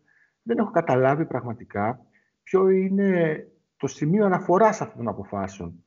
Είναι μια μπασκετική λογική που δεν μπορούμε να την καταλάβουμε εμείς; Είναι ο μη κυρίαρχος προπονητής; Είναι ο μπερδεμένος προπονητής; Εγώ θα έλεγα ότι είναι μπερδεμένος. Δηλαδή, νομίζω ότι στο τέλος της ημέρας ο προπονητής αποφασίζει ποιος θα παίξει, τι ρόλο θα έχει, ποιο θα είναι το σύστημα, πόσες μπάλες θα πάρει. Δεν θα το αποφασίσουν οι παίκτες. Ε, γιατί αν το αποφασίζουν οι παίκτες, έχει χάσει πλέον τον έλεγχο των αποβιδηρίων. Άρα δεν, δεν νομίζω ότι μπορεί να, να ισχύσει κάτι διαφορετικό. Από την άλλη όμως, ένας προπονητής ο οποίος έχει βαθιά γνώση του τι εστί Ολυμπιακός και έχει και συνεργασία στο παρελθόν με αυτούς τους ανθρώπους, ε, συν την ιστορία και τις επιτυχίες που έχουν φέρει όλοι μαζί στο σύλλογο, ε, δεν μπορεί να μην είναι ε, και λίγο ισορροπιστής καταστάσεων. Δηλαδή, προφανώς το καλοκαίρι, ε, ο ρόλος και ο, ο, ο σκοπός της ε, παραμονής του, του Βασίλη και του, και του Γιώργου στην ομάδα δεν θα του επιβλήθηκαν επειδή αυτοί οι δύο απλά είναι σημαίες για την ομάδα. Ε, θα το έχει ξεκαθαρίσει από την αρχή φαντάζομαι. Δηλαδή από τότε που θα ανέλαβε τον Ολυμπιακό, αν δεν τους ήθελε, αν ένιωθε ότι δεν ταιριάζουν στο αυτό που θέλει να κάνει, θα μπορεί να πει εντάξει να έρθω, αλλά το καλοκαίρι τέλος πάντων να βρούμε μια λύση ε, και αυτά τα παιδιά να τελειώσουν όπως πρέπει να τελειώσουν ε, ε, τη σχέση τους με την ομάδα. Δεν έγινε αυτό. Έτσι δεν είναι. Λοιπόν, από τη στιγμή που δεν έγινε αυτό, είχε στο μυαλό του κάποιο ρόλο και έχει στο μυαλό του κάποιο ρόλο και για τους δύο. Και εκεί πέρα νομίζω ότι ανάμεσα στη βαρύτητα ε, του ποιοι είναι αυτοί οι δύο ε, ιστορικά για τον Ολυμπιακό και στο τι ανάγκες έχει η ομάδα σήμερα, ε, γίνονται συμβιβασμοί. Οπότε νομίζω ότι είναι μπερδεμένος. Εγώ αυτό λέω, τώρα θα μου πεις πού το ξέρεις; Δεν το ξέρω. Απλά το κρίνω από αυτά που βλέπω και από αυτά που καταλαβαίνω. Καταρχά, αλήθεια, ε, το, το σκορ μας αυτή τη στιγμή νομίζω είναι 19, 11-10, δεν θυμάμαι καλά. Ε, 11-9 νομίζω. 11-10. μάλλον. 11-10. 11-10 παίρνει. Ναι. Είμαστε, ας πούμε, οριακά σε ένα θετικό σκορ. Αυτό είναι σαν αποτέλεσμα μέχρι τώρα, έτσι, σαν σκορ. Αυτό είναι κάτι που μας ικανοποιεί. Είναι το πρώτο ερώτημα. Και το δεύτερο είναι, ε, μπορούσαμε να παίξουμε καλύτερα και να έχουμε καλύτερο αποτέλεσμα ή να παίξουμε καλύτερα και να μην έχουμε καλύτερο αποτέλεσμα ή εν πάση περιπτώσει ή αυτό που μετράει περισσότερο αυτή τη συγκεκριμένη στιγμή χρονική έτσι για να φτάσουμε και εδώ που είμαστε είναι το αποτέλεσμα και όχι εν τέλει το μπάσκετ που παίζουμε. Θα αφήσω το Φιόρ να ξεκινήσει αυτή τη φορά. Ε, για μένα είναι το μπάσκετ. Ε, με την έννοια ότι όχι ότι δεν θέλω νίκη, δεν θέλω να περάσουμε οχτάδα κτλ. Είναι ότι ε, θέλω να δω μια προσπάθεια να παίξουμε έτσι σύγχρονο, ορθολογικό, με αρχιμές και τέλος μπάσκετ, ε, να μου δώσει την ψευδέστηση ότι ωραία κάτι αλλάζει, κάτι πάμε να χτίσουμε. Ε, και άσχετα με το αν ακριβώς έχουν γίνει άστοχες κινήσεις, αν ο χ παίχτης ταιριάζει, αν ο, Βασι, αν ο Σπανούλης μπορεί να είναι ε, σε αυτή την ηλικία στην ομάδα και τα λοιπά και αν μπορεί να σηκώσει αυτό το φορτίο. Ε, να δω ακριβώς μία προσπάθεια ότι ωραία κάτι προσπαθούμε να χτίσουμε. Ok okay, τα υλικά μας ίσως τα συστατικά στοιχεία δεν ε, ανταποκρίνονται ακριβώς σε αυτό που θέλουμε, αλλά ακριβώς υπάρχει μια προσπάθεια για εκεί. Για μένα, δηλαδή, η μεγαλύτερη απογοήτευση είναι ακριβώς ότι δεν ε, βλέπω να προσπαθούμε να αποκτήσουμε ένα χαρακτήρα, να βγάλουμε μέσα στο γήπεδο ένα μπάσκετ ε, ε, σύγχρονο, ότι πάμε κάτι να χτίσουμε. Και όχι τόσο η απογοήτευση από πρόσωπα. Εγώ να σου πω, να σου απαντήσω Μιχάλη στο ερώτημα όσο για εμένα η, η ομάδα παίρνει ακριβώς αυτό που αξίζει μέχρι τώρα. Ε, βαθμολογικά είναι στη δέκατη θέση. Εγώ δεν πιστεύω τόσο πολύ τη βαθμολογία γιατί πάντοτε είναι και το πρόγραμμα στη μέση. Αλλά μετά από 21 αγωνιστικές πιστεύω πάρα πολύ το net rating. Το έχω πει και άλλες φορές, έχω γράψει και κείμενο. Ε, το net rating έχει ξέρω εγώ, ένα πάρα πολύ υψηλό ποσοστό συσχέτισης ε, με τον ε, αριθμό νικών. Λοιπόν, με βάση λοιπόν το net rating είμαστε στην 11η θέση. Δηλαδή είμαστε πάνω κάτω εκεί που, θα, που είμαστε και βαθμολογικά. Που πάει να πει ότι πρέπει να βάλεις τρεις τουλάχιστον ή και τέσσερις ομάδες από κάτω για να έχεις ελπίδες ε, για να μπεις στα playoff. Με βάση λοιπόν αυτό το δικό μου κριτήριο, ε, δεν πηγαίνουμε καλά φέτος, όχι, δεν είμαι ευχαριστημένος από, το, από την εικόνα της ομάδας. Ε, και σε ό,τι αφορά το στυλ μπάσκετ, το καταλαβαίνω και το υιοθετώ αισθητικά ως θεατής, αλλά τελικά υπάρχουν δύο είδη μπάσκετ. Υπάρχει το winning basketball και αυτό το οποίο δεν είναι winning basketball. Ε, το winning basketball ωρεοποιεί τα πάντα.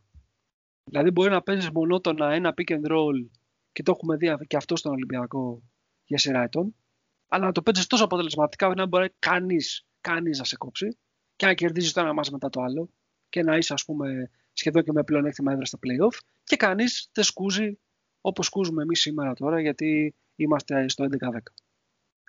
Εντάξει. Ε, και υπάρχουν άλλες φορές που παίζεις εκπληκτικό μπάσκετ και χάνεις. Ε, και λες, χάσαμε γιατί χάσαμε και σου φτάνει όλα. Δηλαδή, νομίζω ότι τελικά τα αποτελέσματα είναι αυτά τα οποία δίνουν και την άξια ε, σε μια οποιαδήποτε προσπάθεια.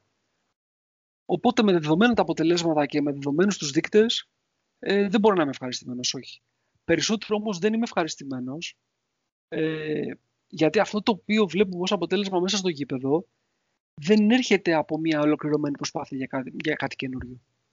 Αλλά έρχεται σε μια νέα διαφορετική βερσιόν στο πώς μπορούμε να συνεχίσουμε ακόμα μια χρονιά να προσπαθούμε να κάνουμε κάτι με τους LCD. Αυτό δηλαδή βλέπω. Και επειδή ξέρω ότι πολλοί θα βγουν και θα πούνε «Α, ξέρω εγώ, Νίκος, ε, κράζει το Σπανούλη και τον Πρίτεζη», δεν καταλαβαίνετε καθόλου γιατί μιλάω αν πείτε κάτι τέτοιο, του αντίον. Εγώ είμαι ο πρώτος μάλιστα που είπα και σε προηγούμενη εκπομπή, ε, από το να χαλάσει η σχέση μας και ο, ο, η σχέση του Ολυμπιακού με τον Σπανούλη ή με τον Πρίτεζη, προτιμώ να χάσω και μία και δύο χρονιές αλλά τουλάχιστον να το αποδεχτούμε, να ξέρουμε δηλαδή ότι αυτό είναι. Ε, κάθε άλλο δηλαδή δεν θέλω να τελειώσουμε αυτά τα δύο παιδιά με άσχημο τρόπο τον Ολυμπιακό, θέλω να τελειώσουμε με τον ιδανικό τρόπο. Αλλά από την άλλη, αν θέλω να αξιολογήσω ορθολογικά πώς γίνεται ένα rebuild σε μια ομάδα, ένα rebuild γίνεται σε μια ομάδα που δεν είναι μέσα ο κυρίαρχος ε, high usage player της τελευταίας δεκαετίας. Δεν γίνεται με κανένα άλλο τρόπο. Δεν μπορείς να το κάνεις αλλιώς. Αυτό. Ε, πραγματικά όταν σκέφτομαι έτσι λίγο τα προηγούμενα παιχνίδια και ε, τα 21 παιχνίδια, ε, έχω μία αίσθηση πραγματικά ότι τα έχουμε χάσει και τα 21.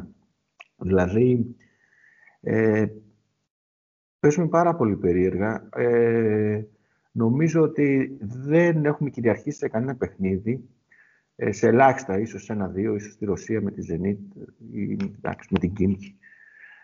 Ε, νομίζω ότι παίρνουμε ό,τι μας δίνουν οι αντίπαλοι ή βασιζόμαστε σε κάποια ατομικά χαρακτηριστικά κάποιων παικτών, δυσκολευόμαστε πάρα πολύ στην άμυνα, δεν παίζουμε ούτε αυτό το pick and roll, ξέρω και εγώ, που μας, ε, τους Σφερόπουλου, που το πολύ ωραία το είπες, ότι με αυτό πορευόμασταν έτσι τόσα χρόνια, με αυτό το κεντρικό pick and roll και αυτό πλέον δεν λειτουργεί.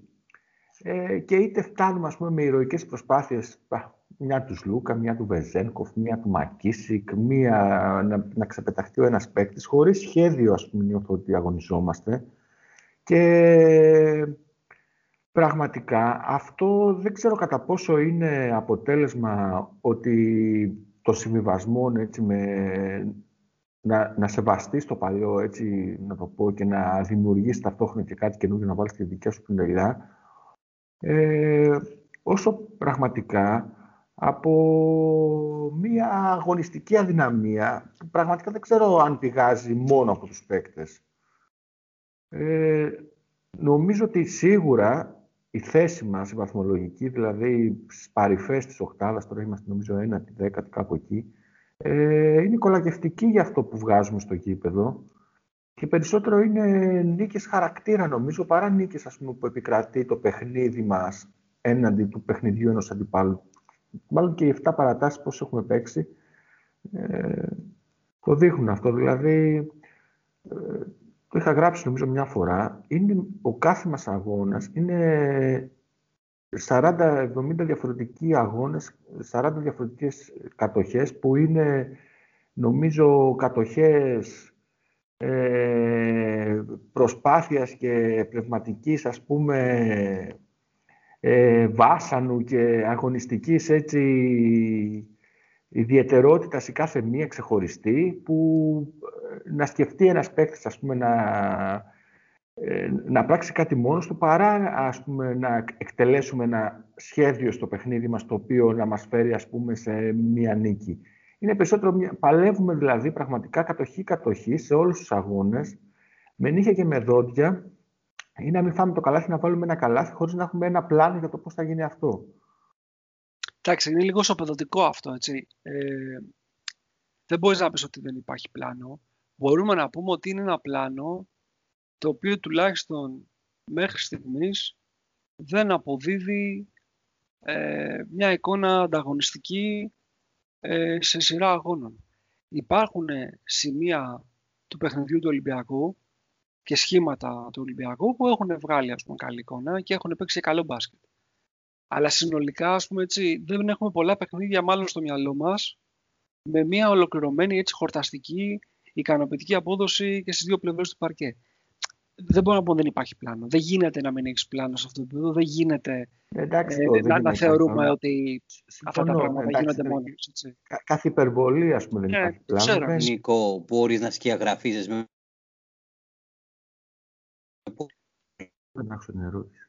Φιόρδ, έχεις χωθεί στα βάθη του φιόρδ και δεν σε ακούμε. Βγες λίγο προς τα έξω, προς τα ανοιχτά. Ναι, ok. Okay. Ε, Νίκο, μπορείς να σχεδιαγραφήσεις με λίγα λόγια το πλάνο που βλέπεις εσύ; Δηλαδή αυτό που λες ότι αποκλείεται να μην υπάρχει πλάνο κάτι, υπάρχει; Κοίταξε να σου πω. Ε, εγώ έχω από την αρχή του καλοκαιριού πάρει θέση ότι έχουμε φτιάξει μια ομάδα η οποία είναι εμπροσθοβαρής.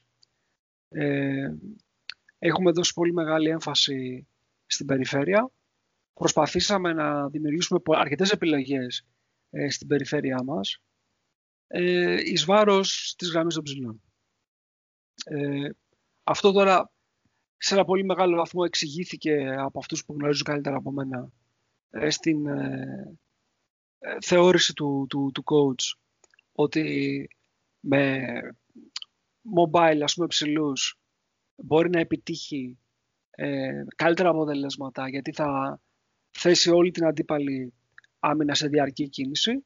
Και νομίζω ότι αυτό το προσπαθεί να το υποστηρίξει με αυτές τις ε, τύπου figure eight ή wave, ας πούμε, όπως τις λέει και ο, και ο Πάνος, ε, κινήσεις που προσπαθούν συνεχώς να, να δημιουργήσουν μια ανισορροπία στην άμυνα, στην αντίπαλη άμυνα, ενώ ένας από τους δικούς μας ε, δύο ε, χειριστές, γιατί δεν έχουμε τρεις καλούς χειριστές συνήθως ταυτόχρονα στο παρκέ, ένας από τους δύο ε, καλούς δικούς μας χειριστές θα βρεθεί με την μπάλα στα χέρια εν κινήσει και θα προσπαθήσει ε, είτε να, να διεμβολήσει, να δημιουργήσει ένα ρήγμα, είτε να το κάνει αυτό και να σπάσει την μπάλα ας πούμε, προς τα έξω και να παίξουμε τον μπάσκετ μπαρτζόκα που είναι της έξτρα πάσα. Το οποίο δεν το πολύ βλέπουμε, αλλά τέλος πάντων αυτό νομίζω ήταν η βασική θεώρηση. Ε, αυτό το οποίο ε, χάλασε. Μπράβο. Θεώρηση, στη θεωρία. Ναι, αυτό το οποίο χάλασε νομίζω το, τη μαγιά ε, ήταν ότι υπερεκτιμήσαμε σε μεγάλο βαθμό την ικανότητα αυτών των παιδιών, των ψηλών, και σε αυτούς εγώ στο καλοκαίρι έβαζα μέσα και τον ε, Βεζένκοφ, ο οποίος με έχει διαψεύσει πάρα πολλές φορές και είναι μάλλον ο καλύτερος μας παίκτης μετά το Σλούκα φέτος. Ε, υπερεκτιμήσαμε την ικανότητα αυτών των παιδιών με αποτέλεσμα να έχουμε φτιάξει ε, μια ομάδα η οποία και δεν μπορεί να αμυνθεί αποτελεσματικά στη ρακέτα, αλλά κυρίως δεν μπορεί να τελειώσει την άμυνα, το οποίο είναι να πάρει το αμυντικό rebound. Και από τη στιγμή που δεν μπορείς να πάρεις το αμυντικό rebound, συνεχώς ε, ζεις στην κόψη του ξεραφείου. Νιώθεις μια βεβαιότητα για το τι θα γίνει, ότι δεν έχεις τον απόλυτο έλεγχο του αγώνα. Δηλαδή, όταν παίξεις μια στοιχειοδός καλή άμυνα και ο αντίπαλος χάσει ε, την, την προσπάθεια, πρέπει 8 στις 10 φορές να έχεις καθαρίσει το αμυντικό. Δεν γίνεται αλλιώς. Εμείς δεν το έχουμε αυτό. Ε, παίζουμε συνεχώς ε, μέσα από δεν θα το έλεγα αλλαγές, αλλά ας πούμε μέσα από κάποιες βοήθειες προσπαθούμε να δώσουμε με αυτό που λέει ο, ο coach, το protect the paint, που γίνεται μια αλλαγή και παίζει από μπροστά ο ένας από τους δύο ε, δικούς μας κοντούς πάνω στην αλλαγή, παίζει από μπροστά τον ψηλό ε, για να μην μπορέσει να, να, του, να του δοθεί η μπάλα και να παίξει με πλάτη, άρα μπορεί να έρθει μόνο με λομπά, οπότε στη λομπά πρέπει να δώσει βοήθεια ο, ο παίχτη ο οποίος βρίσκεται δίπλα του. Άρα λοιπόν πρέπει συνεχώς να έχουμε ένα παίχτη ο οποίος θα πρέπει να πάει να κινηθεί και να δώσει βοήθεια ε, στην, ε, στην άδεινη πλευρά. Και αυτό το πράγμα το πληρώνουμε σε πάρα πολλά μάτς. Είτε χάνει το σουτ και είναι ο κοντός ο δικός μας με το ψηλό το δικό τους και παίρνει το επιθετικό. Θα μου πεις τώρα, περιμένει ο Μπαρτζόκα στον Νίκο να του τα πει όλα αυτά; Προφανώς όχι. Ε, κάτι ξέρει και κάτι σκέφτεται διαφορετικά, το οποίο όμως δεν του βγαίνει. Έτσι. Λοιπόν, αυτό γίνεται στο κομμάτι της, ε, της άμυνας. Ό,τι αφορά το κομμάτι της επίθεσης, ε, η δικιά μου η αίσθηση είναι ότι ο, ο Σλούκας είναι ένας εκπληκτικός ε, point guard. Μπορεί να κάνει πάρα πολλά πράγματα πάρα πολύ καλά. Όμως δεν είναι ο δημιουργός με την έννοια που ήταν στο παρελθόν ο Σπανούλης ο δημιουργός για τους mobile ψηλούς του Ολυμπιακού. Δηλαδή, ο, ο, ο Σλούκας θέλει περισσότερο ένα παίκτη ο οποίος θα του δώσει το above the rim. Δηλαδή αυτό είναι κάτι το οποίο του δίνει τρομερό πλεονέκτημα. Γιατί επειδή αφενός είναι αριστερό χειρά, έχει πολύ καλή έκρηξη, κινείται πολύ γρήγορα όπως το καλάθι, θα πάει κάποια βοήθεια. Οι σκαστές πάσες στους ψηλούς συνήθως δεν είναι πάρα πολύ αποτελεσματικές και δεν μπορούν να τις κάνουν όλοι πάρα πολύ καλά. Θέλει να μπορεί να, να δώσει μια πάσα ψηλά. Ε, αυτό το παιδί το οποίος θα την πάρει την μπάλα και θα την καρφώσει, δεν το έχουμε. Ο Έλλης, ας πούμε, ο οποίος παίρνει το μισό χρόνο και το μοιράζεται με τον, ε, με τον Μάρτιν, τις περισσότερες φορές θα πιάσει την μπάλα ψηλά και θα κατέβει κάτω και θα θέλει να ξανασηκωθεί μετά για να τελειώσει τη φάση. Δεν λειτουργεί αυτό. Η ερώτηση μου, μισό λεπτό μια παρένθεση για να σε βοηθήσω λίγο. Να σε βοηθήσω. Να, να απορρίω σε αυτό που, που λες, που είναι λογικά. Ε, γιατί δεν κάνουμε μια προσθήκη τότε στους ψηλούς με τα χαρακτηριστικά αυτά με έναν παίχτη; Τι, τι περιμένουμε, είναι νομίζεις απόφαση του coach ή της διοίκησης ή θέμα χρημάτων; Κοίταξε να δεις, αυτό τώρα δεν μπορούμε να το ξέρουμε, έτσι δεν είναι. Δηλαδή, ενδεχομένως να, ψά, να ψάχτηκαν ε, στην αγορά για να βρουν κάτι και να, στα χρήματα τα οποία να μπορούν να διαθέσουν να μην το βρίσκουν. Δεν θα βγουν να πούνε ότι δεν βρήκαμε στα λεφτά που έχουμε. Οπότε δεν μπορούμε να το ξέρουμε ποτέ αυτό. Από την άλλη, ε, είναι λίγο unfair απέναντι στον Έλλης που ουσιαστικά τον, ε, τον τράβηξες από τον Προμηθέα δίνοντάς του μια ευκαιρία, σε βοήθησε πάρα πολύ πέρσι στο δεύτερο όσο παίχτηκε ε, μισό ας πούμε, της, ε, της EuroLeague μέχρι τη διακοπή να τον αδειάσεις και να του πεις ξέρεις κάτι, ok, δεν κάνεις. Ε, ειδικά όταν από την αρχή του καλοκαιριού επικοινωνιακά έχουμε επενδύσει όλοι τόσο πολύ πάνω στο, στην προσθήκη του, του Μάρτιν. Ο Μάρτιν δεν πρόκειται να αντικατασταθεί. Και για λόγους που έχουν να κάνουν και πέρα από τη λογική, αλλά για τη σχέση που έχουμε με, ή θέλουμε να έχουμε με τον ατζέντη του. Έτσι, λοιπόν. Άρα λοιπόν πρέπει να αλλάξει τον Έλλης. Ο Έλλης θα ήταν ας πούμε και λίγο ανήθικο να τον, ε, να, τον, να τον ε, αλλάξει αυτή τη στιγμή. Ε, Επίσης δεν νομίζω ότι είναι τόσο κακός όσο ο κόσμος νομίζει. Απλά αυτό που λέει και ο, και ο Πανός, ο Ναβάχο, είναι νομίζω η καλύτερη αποτύπωση της κατάστασης, ότι έχουμε δύο δεύτερους ψηλούς. Κανείς από τους δύο δεν είναι για να παίζει πρώτος. Και κανείς από τους δύο δεν είναι κυριαρχικός. Σε καμία από τις δύο πλευρές του παρκέ. Και διαφωνώ σε πολύ μεγάλο βαθμό ε, απέναντι σε αυτό που λένε αρκετοί, ότι είναι πάρα πολύ καλός επιθετικά ο, ο, ο Μάρτιν. Είναι επιθετικά καλός, αλλά παιδιά είναι επιθετικά καλός μόνο όταν μπορεί κάποιος να τον τροφοδοτήσει όπως πρέπει να τον τροφοδοτήσει. Ε, Αν δεν υπάρχει. Καλά τελειώματα. Έχει πάρα πολύ καλά τελειώματα. Ε, έχει πάρα πολύ καλά τελειώματα. Ε, έχει, Όμως, και, αλλά πρέπει να του τη δώσεις όπως τη θέλει και που θέλει. Κάτι. Εγώ δεν, θα, αν είναι, δεν ξέρω αν είναι δεύτερη ή τρίτη μπάση υψηλή. Αλλά αυτή τη στιγμή, έτσι, για να μας πει και ο Φιόρντ τη γνώμη του, χρησιμοποιούνται ως mobile ψηλή, θεωρείται με το σωστό τρόπο στο παιχνίδι μας. Και οι δύο, δηλαδή, τους βλέπετε, ας πούμε, να βγαίνουν έξω στην περιφέρεια, να κάνουν heads out, ε, να... ή έχουμε έτσι μία ε, αντιμετώπιση αμυντική που δεν τους ταιριάζει. Αντίστοιχα στην επίθεση, ξέρω κι εγώ, ε, βλέπετε να αξιοποιούνται με τον σωστότερο τρόπο. Δηλαδή, ε, ε έχει, ε, δεν θέλω έτσι να, να συζητήσω πολυτεχνικά θέματα, γιατί δεν είμαι και ειδικός, αλλά πάνω σε αυτό. Δηλαδή, έχουμε αυτούς που έχουμε με αυτά τα συγκεκριμένα χαρακτηριστικά. Ε, χρησιμοποιούνται με το σωστό τρόπο. Για να, για να πούμε μετά για τους υπόλοιπους. Ε, ε, ακούγομαι. Ναι, μια χαρά. Α, ε, παιδιά, ok, okay, συμφωνώ σε αυτό που λέτε για τους ψηλούς και τα λοιπά. Καταρχήν η ερώτηση είναι mobile ψηλή, πλην του Λιβιό, η, ο Μάρτιν και ο Έλλης. Αυτό είναι μία ερώτηση. Και η δεύτερη ερώτηση σε αυτό που είπε ο Νίκος, το οποίο συμφωνώ σε μεγάλο κόμμα. Συμφωνώ σε αυτά που είπε. Ε, okay. Και η περιφέρεια τι κάνει γενικά; Ωραία, ας ας απομονώσουμε τους ψηλού. Πώς δουλεύει η περιφέρειά μας, λειτουργεί ικανοποιητικά η περιφέρειά μας; Έχουμε καταφέρει να εντάξουμε το Χάρισον, το Μακίσικ σε ρόλου τους οποίους μπορούν να αποδώσουν ή όχι. Ε, νομίζω γενικά ότι ε, η όλη αυτή η κουβέντα στο να ρίξουμε το φταίξιμο ε, στο να απομονώνουμε γενικά τις καταστάσεις. Νομίζω ότι γενικά η ομάδα έχει θέμα στο πώς ακριβώς λειτουργεί. Δηλαδή ούτε τους κοντούς έχουμε καταφέρει να τους εντάξουμε σε ένα ε, σωστό ορθολογικό πλαίσιο, πλαίσιο και βλέπουμε τους ψηλούς ότι αδυνατούν να ανταποκριθούν. Γι' αυτό κιόλας λίγο διαφωνώ με την έννοια της, με την μεταβαργαφολογία. Ε, αλλά και από την άλλη ακριβώς ε, πάμε να. Μάλλον στο ίδιο πράγμα. Ρίχνουμε ακριβώς το θέμα στους ψηλούς, ε, ενώ ακριβώς και η περιφέρεια δεν λειτουργεί σωστά. Ε, και η περιφέρειά μας σε πολλές περιπτώσεις αμυντικά είναι αφελής. Ε, ή επιθετικά κρύβονται, στέκονται και περιμένουν ακριβώς από τον ε, απομηχανής Σλούκα ή Σπανούλη να στήσει το pick and roll όντας καρφωμένοι σε μια συγκεκριμένη θέση. Ε, δηλαδή το πρόβλημα okay, είναι στους ψηλούς όπως πολύ σωστά τα είπε ο Νίκος και τα λοιπά. Εγώ το θέμα εγώ βλέπω και στους κοντούς στο πώς ακριβώς τους έχουμε εντάξει. Και δεν το ρίχνω τόσο προσωπικά στα παιδιά αν κάνουν ή όχι για αυτή τη θέση. Δηλαδή, ε, πιο πολύ δηλαδή μου κάνει θέμα ακριβώς ότι η ομάδα ψάχνεται στο τι ακριβώς θέλει να κάνει και πώς ακριβώς θέλει να το κάνει.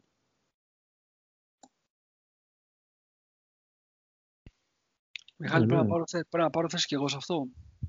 Για ποιο πράγμα, για τους υπόλοιπους. Όχι, συζήτηση κάνουμε. Όχι, θα σου πω γιατί ξέρεις, ε, τώρα εμείς, ο, ο Φιόρ δεν είναι... Όχι, Νίκο, Νίκο πάρε θέση. Πάρετε, η διαφωνία είναι που γεννάει... Όχι, απλά ξέρεις, επειδή με τον Μιχάλη και τα παιδιά τα λέμε με γραπτά μηνύματα σχεδόν κάθε μέρα, απλά αυτό που θέλω να πω είναι ότι η κοντή από τη στιγμή που έρχεται ο Σλούκας και από τη στιγμή που παραμένει ο, Σπα, ο Σπανούλης στο ρόστερ, σε ό,τι αφορά το δημιουργικό κομμάτι του ρόλου, είναι ξεκάθαρο, είναι ξεκάθαρο ποιοι είναι. Έτσι. Λοιπόν, ε, καλός ή κακός, αυτή η επιλογή έγινε. Το γεγονός ότι ας πούμε, αυτή τη στιγμή ο Σπανούλης δίνει 2,4 assist και κάνει δύο λάθη, ε, θα μου πεις το ήξερες από πριν; Όχι, δεν το ήξερα. Αλλά μπορούσα να υποθέσω ότι είναι ένα ενδεχόμενο. Ότι δεν μπορεί για πάντα ε, να βγάζει το λαγό από το κάπελο ο Βασίλης. Ειδικά μάλιστα όταν του έχεις δώσει όχι τον Ντάνστον και τον Χάντερ, αλλά του έχεις δώσει δύο ψηλούς γύρω κάπου. Στην καλύτερη των περιπτώσεων. Έτσι. Λοιπόν, από την άλλη πλευρά, ε, ο Σλούκας που παίζει 28 λεπτά έχει 6 assist για 2,8 λάθη. Και αυτός δυσκολεύεται. Δηλαδή, για κάθε δύο assist που κάνει, γίνεται ένα λάθος. Δεν έχεις ασφάλεια.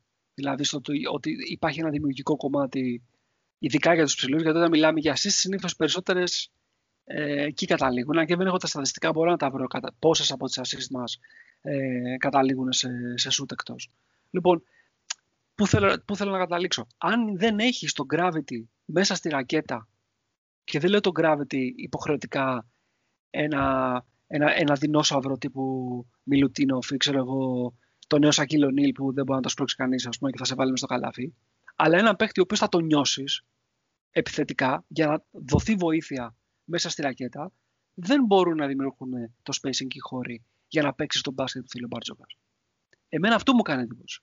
Δηλαδή, εγώ περίμενα ότι θα έπαιρνε ένα ψηλό, ο οποίος θα ήταν τάγκ, ρε παιδί μου, πώς να το πω. Ε, δεν με απασχολεί αν θα είναι, ε, πώς το λένε, δίμετρος, ε, πώς το λένε, δεινόσαυρος ή όχι, 2-13 και πάνω. Αλλά θα ήταν ένα τάγκ ο, ο Μάρτιν δεν είναι tank. Είναι ένας one-way επιθετικό πάρα πολύ καλός ψηλός. Αλλά αυτό. Και πίσω δεν μπορεί να σταθεί τακτικά. Πάρα πολλές φορές ε, κάνει τακτικά λάθη, τρώει προσποιήσεις, δεν μπορεί να διασφαλίσει το αμυντικό rebound, δεν μπορεί να σπρώξει ε, ευμεγέθους ψηλούς. Είναι one-way παίκτης. Ο, ο Έλλης από την άλλη πλευρά, ο οποίος επιθετικά δεν δείχνει ότι μπορεί να σταθεί σε αυτό το επίπεδο, κάνει, καταβάλει μια αξιόλογη προσπάθεια αμυντικά, να κόψει, να πάρει κανένα rebound, να βοηθήσει, αλλά και αυτός και πάλι δεν νομίζω ότι έχει τον όγκο για να μπορέσει να κρατήσει ε, έξω από τη ρακέτα ψηλούς οι οποίοι θέλουν να τον βάλουν ας πούμε, στο post. Οπότε ναι. καταλήγουμε στο Joker Livio, ο οποίος θα πρέπει να είναι αυτός που θα καλύψει και τις, και τις αδυναμίες και του ενός και του άλλου, είτε στην επίθεση είτε στην άμυνα. Ε, συγγνώμη ρε παιδιά, δεν είναι πολύ δύο. Ε, κοίτα, εγώ νομίζω ας πούμε, ότι θα, θα βοηθούσε και το pick and roll και τη συνεργασία ας πούμε, κοντού ψηλού, ο, ο Λούκας είτε με τον Χασάνη με τον Έλλης, αν υπήρχαν έτσι χώροι. Αλλά όταν ας πούμε ε, δεν ε, υπάρχει, δηλαδή όταν ο παίκτης του Μακίσης και ο παίκτης ας πούμε του Τζέκινς, γιατί ε, δεν συμμετέχουν, καθένας έχει τις δικές του αδυναμίες, παίζουν δύο μέτρα μακριά από τον παίκτη τους ε, ο, δηλαδή ο, ο αμυνόμενος του Μακίση και του Τζέκινς. Και στο screen αμέσως τρέχει ο παίκτης τους να δώσει βοήθεια ε, μέσα στη ρακέτα, ε, ξέρεις, χαλάει και το pick and roll, ας πούμε. Και αν τη βγάλει έξω την μπάλα στο Μακίσικ, πάλι αυτό δεν θα βρει τους χώρους να, να μπει προς τα μέσα. Οπότε πρέπει εσύ ως προπονητής, φαντάζομαι, να έχεις ένα πλάνο, ας πούμε, να αντιμετωπίσεις αυτά τα πράγματα και να έχεις και έναν παίκτη στο 4 που να μπορεί να έχει ένα καλό σουτ, ένα αξιόπιστο σουτ, γιατί όταν είναι ο Λιβιό που μπορεί να σε βοηθήσει στην άμυνα, δεν μπορεί να σε βοηθήσει σε αποστάσεις σαν 4, ας πούμε, όταν έχεις μέσα το Σλούκα. Δεν μπορείς να έχεις σωστές αποστάσεις, δηλαδή εκεί στην επίθεση, για να καλύψεις το 5 σου. Και όλα αυτά όλα μου δείχνουν ένα σχεδιασμό που, ήταν, που είναι λίγο ας πούμε περίεργος, γιατί πράγματα που σε βολεύουν αμυντικά σε αυτό το σχήμα δεν σε βολεύουν επιθετικά και πράγματα που σε βολεύουν στην επίθεση ε, σου δημιουργούν μεγάλα προβλήματα στην άμυνα. Δηλαδή, ακόμα και το Λούκα ε, Σπανούλης έχει μια λογική στην επίθεση ότι ξέρεις τι, θα φύγει μπάλα από τα χέρια του Λούκα, θα έχεις έναν άλλο πόλο δημιουργίας που να μπορεί να δημιουργήσει όταν φύγει μπάλα με ένα heads out π.χ. από τα χέρια του Λούκα. Αυτό όμως μετά σου στοιχίζει πολύ στην άμυνα. Δηλαδή βλέπω μία δυσκολία να βρούμε ε, ένα ισορροπημένο παιχνίδι και αυτό, αυτό και λέω, νομίζω... σε Μιχάλη, και συγγνώμη σε διακόπτω, ότι καταλήγουμε στην αρχή, στο αρχικό κομμάτι ναι. της κουβέντας μας, ότι για να βολευτούν οι χρόνοι για τον Βασίλη και για τον Γιώργο, ε, μάλλον έχουν γίνει κάποιες ανορθογραφίες στη στελέχωση. Ο, ο Πρίντεζη, εγώ να πω για τον Πρίντεζη, δεν έχω να πω τίποτα κακό φέτος. Πραγματικά νομίζω κάνει καλύτερο το τάθλημα του περσινού. Βοηθάει πολύ δηλαδή. Δεν παίζει και πάρα πολύ χρόνο σε σχέση με πέρσι, παίζει λιγότερο και βοηθάει πάρα πολύ. Είναι και πολύ εύστοχος φέτος. 50% νομίζω έχει στο τρίποντο ο Πρίντεζη. Το έχουμε δει και αυτό. Ε, στην άμυνα είναι ο γνωστός, ας πούμε, που είναι τα τελευταία χρόνια, ok. Okay. Ε, δεν είναι για τα, για τα λεπτά που παίζει, δεν είναι αθλητικός. Ε, βοηθάει πραγματικά. Να σε ρωτήσω ο... Ναι. Ο Πρίντεζης, κατά τη γνώμη σου, επιθετικά είναι 4 ή 5 πλέον, όχι ιστορικά, σήμερα που μιλάμε. Κοίτα, με τον τρόπο που παίζει φέτος, μπορώ να πω ότι είναι και 4 περισσότερο από ό,τι ήταν πέρσι. Δηλαδή, όταν το βλέπω, ας πούμε, πραγματικά να έχει αυτά τα ποσοστά σαν τεσάρι, ναι, είναι περισσότερο τεσάρι από ό,τι θα μπορούσα να πω ότι ε, πίστευα και εγώ το καλοκαίρι. Αμυντικά όμως δυστυχώς ε, δεν μπορεί να παίξει πολύ χρόνος στο 5 μόνο σε συγκεκριμένα σχήματα, συγκεκριμένες Γιατί μπορεί να παίξει το 4. Ε, για κάποια... Κοίτα, όταν ας πούμε έχουμε σε ένα, στο παρκέ το Μακίσικ, το Σλούκα ε, από τον Λιβιό στην επίθεση βολεύει περισσότερο ο Πρίντι ορισμένες φορές γιατί δημιουργεί, σου είπε, καλύτερες αποστάσεις. Δηλαδή, ε, δίνει τη δυνατότητα, ας πούμε, της, της πάσας ε, έξω από τον χειριστή. Περισσότερο από ότι στο Λιβύο, ειδικά αν έχεις και το Μακίσικ μέσα. Ε, είναι ορισμένα σχήματα δηλαδή που πιστεύω ότι βοηθάει. Αυτό βέβαια μετά σου στοιχίζει στην άμυνα. Πραγματικά. Δηλαδή θα μπορούσα έτσι να δω πραγματικά όπως το συζητάμε ένα σχήμα που να είναι τώρα πολύ πιο Παπα-Νικολάου ειδικά με το Βεζένκο ας πούμε στο 3 για να καλύψεις ε, το Λιβύο στο 4. Και αυτό είναι όμως ένα σχήμα που και αυτό έχει σου δημιουργεί προβλήματα άλλα με κοντούς Εγώ νομίζω ότι, το, ο, ότι τόσο ο Πρίντεζης όσο και ο Λιβιό επιθετικά είναι περισσότερο 5 από τη 4. Ο Λιβιό για μένα είναι περισσότερο 5 από τον Πρίντεζι, σίγουρα. Οπότε έχουμε καταλήξει να έχουμε 4 παίχτε στο 5 και κανείς να μας κάνει. Ναι, ε, καλά, μακρά νομίζω το καλύτερο τεσάρι-τεσάρι που έχουμε νομίζω συμφωνούμε όλοι ο Βεσέρκο. Αυτό δεν ναι, είναι. ακριβώς. Λοιπόν, δεν το οπότε, συζητάμε. Οπότε, Τα άλλα δηλαδή... είναι κατά συνθήκη 4, ναι, συμφωνώ. Ε... Οπότε καταλήγω και πάλι σε αυτό το πράγμα που λέω, ότι δηλαδή ε, αν θέλουμε να κατηγορήσουμε για κάτι συγκεκριμένο τον coach φέτος, θα έλεγα ότι περισσότερο οι όποιες ας πούμε έτσι κριτική κατηγορίες, μπορούμε να κάνουμε κατηγορίες για ένα επαγγελματία του επίπεδου του coach Μπαρτζόγκα, αλλά τέλος πάντων την όποια κριτική μπορούμε να το ασκήσουμε είναι ότι μάλλον το καλοκαίρι δεν το σκέφτηκε τόσο καλά. Ε, εγώ δεν βλέπω τώρα, θα μου πει, αν ήταν εδώ πέρα πάνω, θα με είχε πετσοκόψει βέβαια. Ε, Πώς μπορείς να αλλάξεις ε, μετά από 21 αγωνιστικές μια ομάδα η οποία από ό,τι φαίνεται έχει φτιαχτεί να παίζει αυτό που βλέπουμε. Ναι, γι' αυτό είναι το θέμα. Δηλαδή, ε, αυτό αναρωτιόμαστε όλοι εδώ που φτάσαμε. Πραγματικά, αν μπορεί να γυρίσει ο διακόπτη και να δούμε κάτι διαφορετικό ως παιχνίδι από την ομάδα. Και νομίζω ότι είναι δύσκολο, έτσι.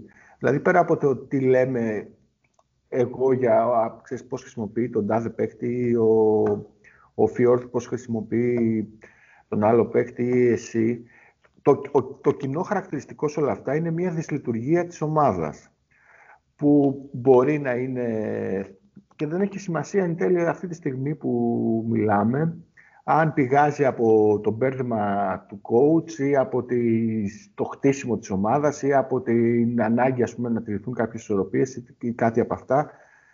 Το πρόβλημα είναι όμως ότι αυτή τη στιγμή όλοι, όλοι αυτοί οι παράγοντες δημιουργούν μια ομάδα η οποία είναι δυσλειτουργική και δεν παίζει σωστό μπάσκετ. Και δεν υπάρχει κανένας παράγοντας αυτή τη στιγμή που μπορεί να το αλλάξει αυτό, κατά τη γνώμη μου. Δηλαδή, τι θα κάνουμε, θα, θα κάνουμε ξανά στελέχωση καλοκαιριού, είναι αδύνατον. Να προσθέσουμε έναν παίχτη που να είναι αυτή την εποχή έναν Έλλης, ας πούμε, να τον αντικαταστήσουμε με ένα αντιέλλη, άντε που να κάνει, δεν θα τον βρεις, ίσως να κοστίζει και πολλά, ίσως να μην έχουμε και τα χρήματα. Να πούμε του Σπανούλη, όχι τώρα ξέρεις εσύ θα πέσει πέντε λεπτά και δεν σε χρειαζόμαστε, είναι αδύνατον. να, να κάνεις τον πρίντεζι... Είναι, είναι αδύνατο κάποια πράγματα να αλλάξουμε και βλέπω ότι ο, ο coach χρησιμοποιεί ό,τι και να λέμε το Μακίστικ με τον τρόπο που θέλει, το Χάρισον με τον τρόπο που, που το χρησιμοποιεί από την αρχή, τον Μπενζέκοφ με τον τρόπο που το χρησιμοποιεί από την αρχή, ε, την άμυνα, ε, ε, στο, τον Χασάν και τον Έλλης στην άμυνα με τον τρόπο που το χρησιμοποιεί από την αρχή και δεν βλέπουμε ας πούμε, καμία αλλαγή σε αυτό. Καμία αλλαγή. Από το πρώτο παιχνίδι μέχρι το 21ο ε, βλέπουμε να αξιοποιούνται ή να προσπαθούμε να παίξουμε τα wave που είπα, τα figure eight και όλα αυτά με τον ίδιο τρόπο που κάναμε και στην πρώτη αγωνιστική δεν νομίζω ότι αυτή τη στιγμή μπορούμε να, να παίξουμε ας πούμε, κάτι διαφορετικό όπως το φαντάζεται ο καθένας μας. Νομίζω θα πορευτούμε μέχρι το τέλος με αυτό το πράγμα. Δηλαδή, δεν ξέρω αν θα αυτά, αυτό το πράγμα δεν είναι, δεν είναι μπάσκετ μπαρτζόκα. Αυτό είναι δηλαδή το, ναι, το αυτό, παράδοξο, το, το μέγα πράγμα.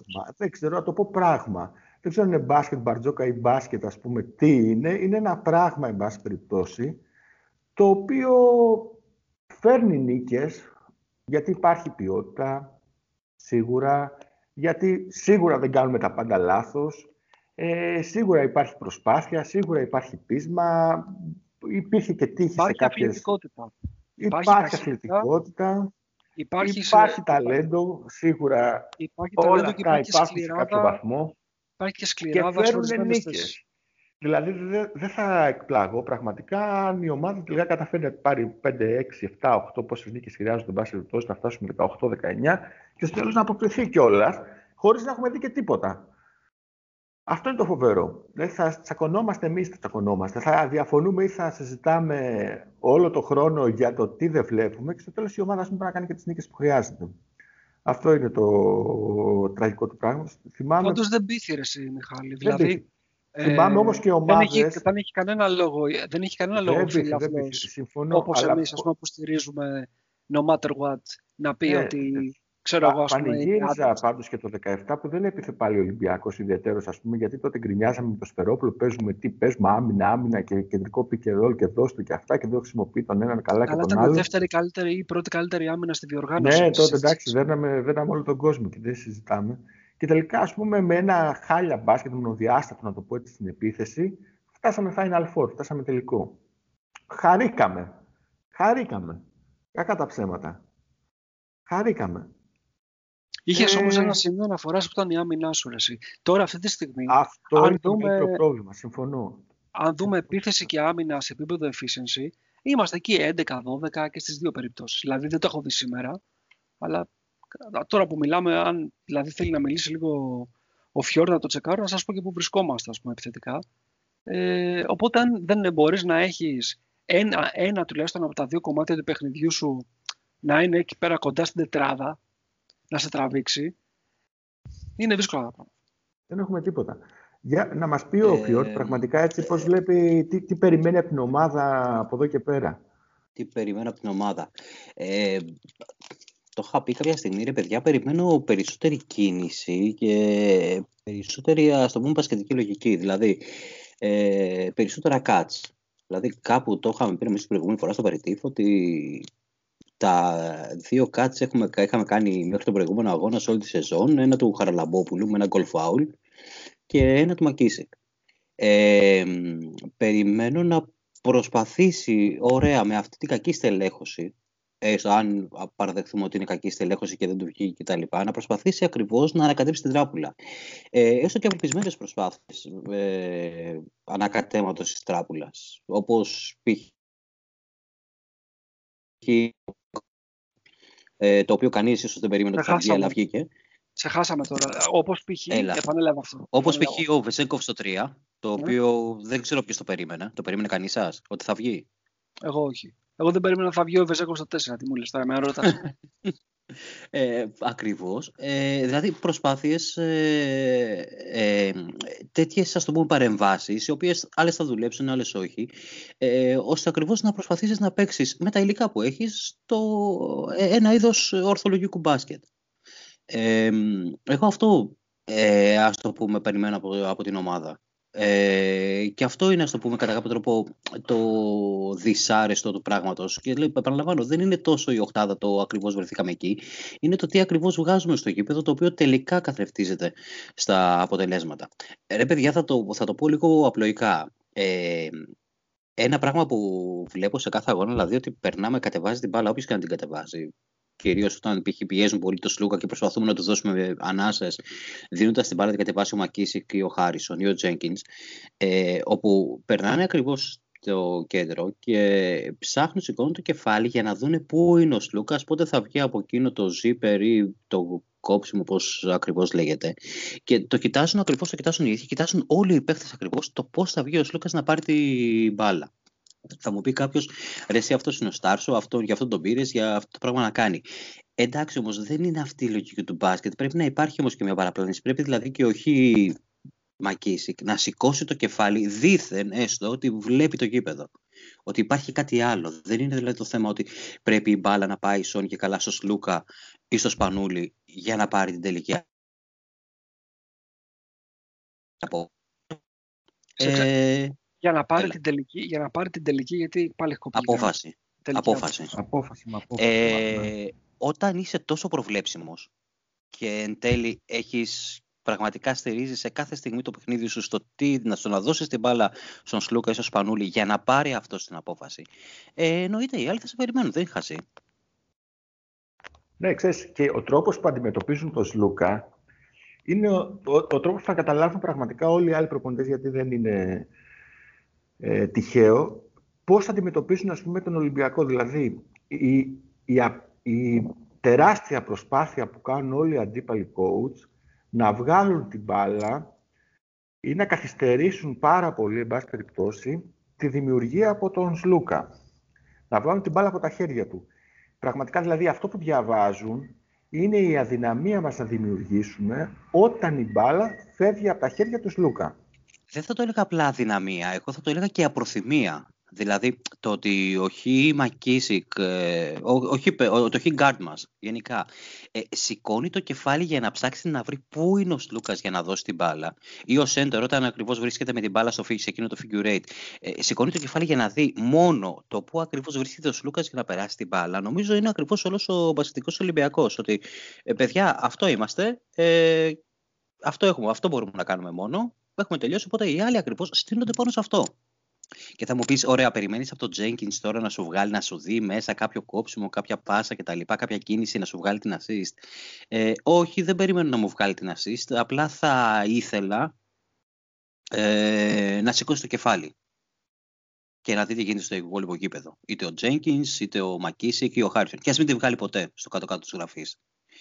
Ε, Τώρα θα μου πει κάποιος μικρολεπτομέρειες της πλάκας, αυτό κτλ. Ε, νομίζω όμως ότι είναι ένα δείγμα της νοοτροπίας ε, της ομάδας και είναι ακριβώς ότι αυτό το δείγμα νοοτροπίας δίνει στους άλλους ότι κοίταξε, ήρθα να παίξω αυτό και μόνο αυτό. Οπότε τους δίνεις ακριβώς τη δυνατότητα να σε αντιμετωπίσουν ανάλογα. Λοιπόν, όσο τα λέτε ε, μεταξύ σας πολύ ωραία, εγώ έκανα το, το, το, το γρήγορο τσεκάρισμα μου. Ε, να προσθέσω απλά στην κουβέντα ότι ο Ολυμπιακός έχει την ένατη καλύτερη επίθεση σε efficiency και τη δωδέκατη καλύτερη άμυνα. Δηλαδή είναι φανερό ότι αυτό που τον τραβάει κυρίως προς τα κάτω είναι η άμυνά του. Ε, Επίσης, όσο συνέχισα να, να τσεκάρω εδώ πέρα, διαπίστωσα ότι ε, το μεγαλύτερο πρόβλημα από ό,τι φαίνεται είναι η περιφερειακή του άμυνα. Όσο και αν ακούγεται αυτό ε, λίγο έτσι παράδοξο σε σύγκριση με τα με κάποια οπτική παρατήρηση που μπορούμε να έχουμε. Νίκο, όχι, δεν είναι παράδοξο. Αυτό ήθελα να το πω πριν. Να παρέμβω πριν. Δεν είναι ε, μόνο. Όχι, έχει, έχει εξήγηση με αυτό που είπες προηγουμένως, δηλαδή περιφερειακή άμυνα. Γιατί όταν η μπάλα περνάει μέσα στο καλάθι με ένα κοντό ψηλό, ο κάθε αντίπαλος δηλαδή μετά πολύ εύκολα μεταφέρει την μπάλα με μια πάσα στην περιφέρεια που υπάρχει πάντα ένας ελεύθερος αντίπαλος παίκτης. Νομίζω έξω στα τρίποντα που επιτρέπουμε και στα ποσοστά πρέπει να είμαστε και εκεί πολύ χαμηλά. Αυτό προσπαθώ να πω, ότι δεχόμαστε από τους αντιπάλους μας τρίποντο σε ποσοστό 38%. Ε, χειρότεροι από εμάς για να καταλάβετε είναι η Κίμκι, η Άλμπα, ε, η Μπασκόνια, παράδοξο, ο Παναθηναϊκός, η Βαλένθια, ε, η Αρμάνη και η Εφές. Οι ομάδες οι οποίες είναι οι πιο αποτελεσματικές στην περιφερειακή άμυνα στο τρίποντο ή τέλος πάντων συγκυριακά, αν θέλουμε να το δούμε, έχει συμβεί μέχρι τώρα, είναι η Bayern που δέχεται 33%, η Barcelona επίσης 33%, η Zenit 34%, Ασβέλ, Μακάμπι, Ρεάλ, Fenerbahce. Αυτό είναι δηλαδή το, το structure μέχρι τώρα. Ε, αν ναι, θέλουμε... Γενικά επιτρέπουμε πολύ το παιχνίδι μέσα έξω, όπως έχουμε πολλές φορές, τις συνεργασίες, γιατί ακριβώς εμείς δεν έχουμε επικοινωνία και συνεργασίες. Οπότε μία πάσα, εμάς πραγματικά, μία σωστή πάσα του... Δεν μπορούμε να κατευθύνουμε την μπάλα δηλαδή εκεί που θέλουμε στην άμυνα και μία πάσα πραγματικά δεν μας διαλύει. Βλέπω πολλές φορές και μπορεί να μπαίνει το καλάθι να το τρώμε, να μην το τρώμε.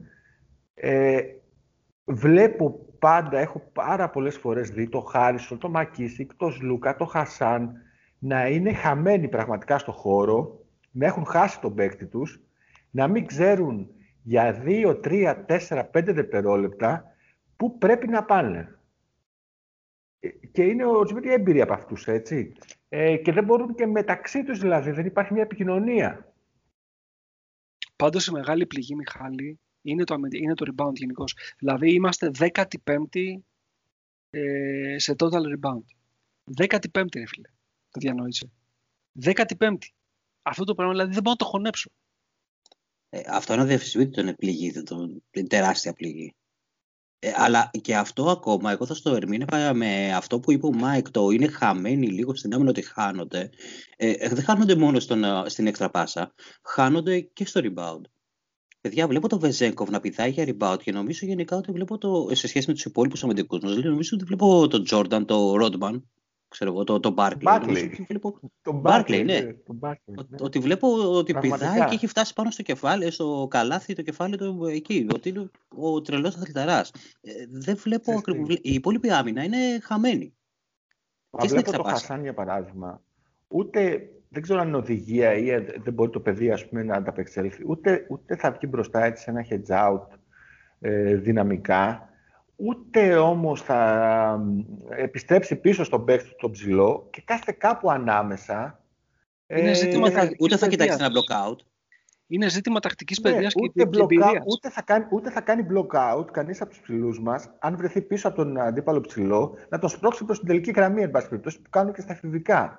Έτσι, δηλαδή το, το, τελευταίο, το τελευταίο block-out που μπορούσε να κάνεις, αν σου έχει πάρει όλη τη θέση, να το σπρώξεις στην τελική γραμμή, εν πάση περιπτώσει.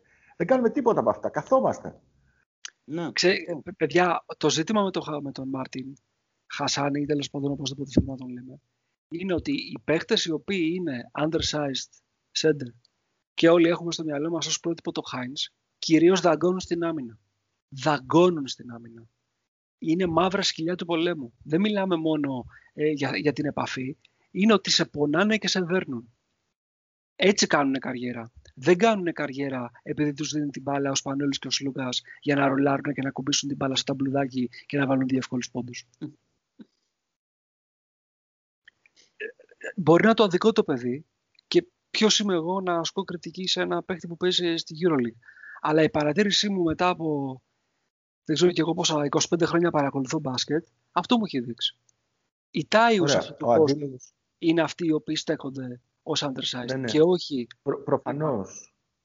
Προφανώς, αλλά ο αντίλογος που έχω ας πούμε και για το Χασάν, καταρχάς θεωρώ ότι είναι πολύ ταλαντούχος μπροστά, okay, είναι ότι πολλές φορές και εμείς λέμε να πάρουμε έναν παίχτη νεαρό, ε, ένα project να, να το αναπτύξουμε, να κάνουμε. Και όταν ας πούμε περνάνε τρει-τέσσερι μήνες από έναν παίχτη που είναι τρει-τέσσερι μήνες στην Ευρωλίγκα, έπεσε σε χαμηλότερο επίπεδο, ε, λέμε δεν μπορεί. Εντάξει. Ε, δεν φταίει αυτός ας πούμε, που ο συμπαίκτης του στην ίδια θέση ας πούμε, δεν μπορεί να ανταπεξέλθει κι αυτός, αλλά κάπως πρέπει κι εμείς, ε, αφού δεν μπορούμε να πάρουμε παίκτες παιγμένους με ένα εκατομμύριο ευρώ συμβόλαια τον καθέναν, κάπως πρέπει και εμείς, ας πούμε, να χτίσουμε παίκτες που έχουν κάποια προσόντα. Δηλαδή, εγώ δέχομαι, θα χάσω και παιχνίδια από το Χασάν, ε, αλλά ε, σταδιακά, ας πούμε, θα τον εντάξω σε μια ομάδα και τον δεύτερο χρόνο, ας πούμε, θα είναι καλύτερος. Και, δεν τον έχω προστατεύσει όμως τον κάθε Χασάν. Δεν έχω ακόμα χρησιμοποιήσει το Χάρισον. Δεν έχω, δεν έχω καταλάβει, δεν έχω δει το Χάρισον. Δηλαδή, γράφαμε τα παιδιά, ας πούμε, στο, στη σελίδα τα report για το Χάρισον και έχουμε Μανώλη, δει δείγματα. Ε; Ο Μανόλο νομίζω είναι δικό του. Ο Μανόλο, ναι, που πραγματικά έτσι από πέρυσι τέτοια εποχή έλεγε το συγκεκριμένο παίκτη και δεν τον έχουμε δει. Δεν τον έχουμε δει. Ε, τον είδαμε ε... στο, στο buzzer beater με την, ε, με την, όχι με την Αρμάνη, με τη Μακάμπη.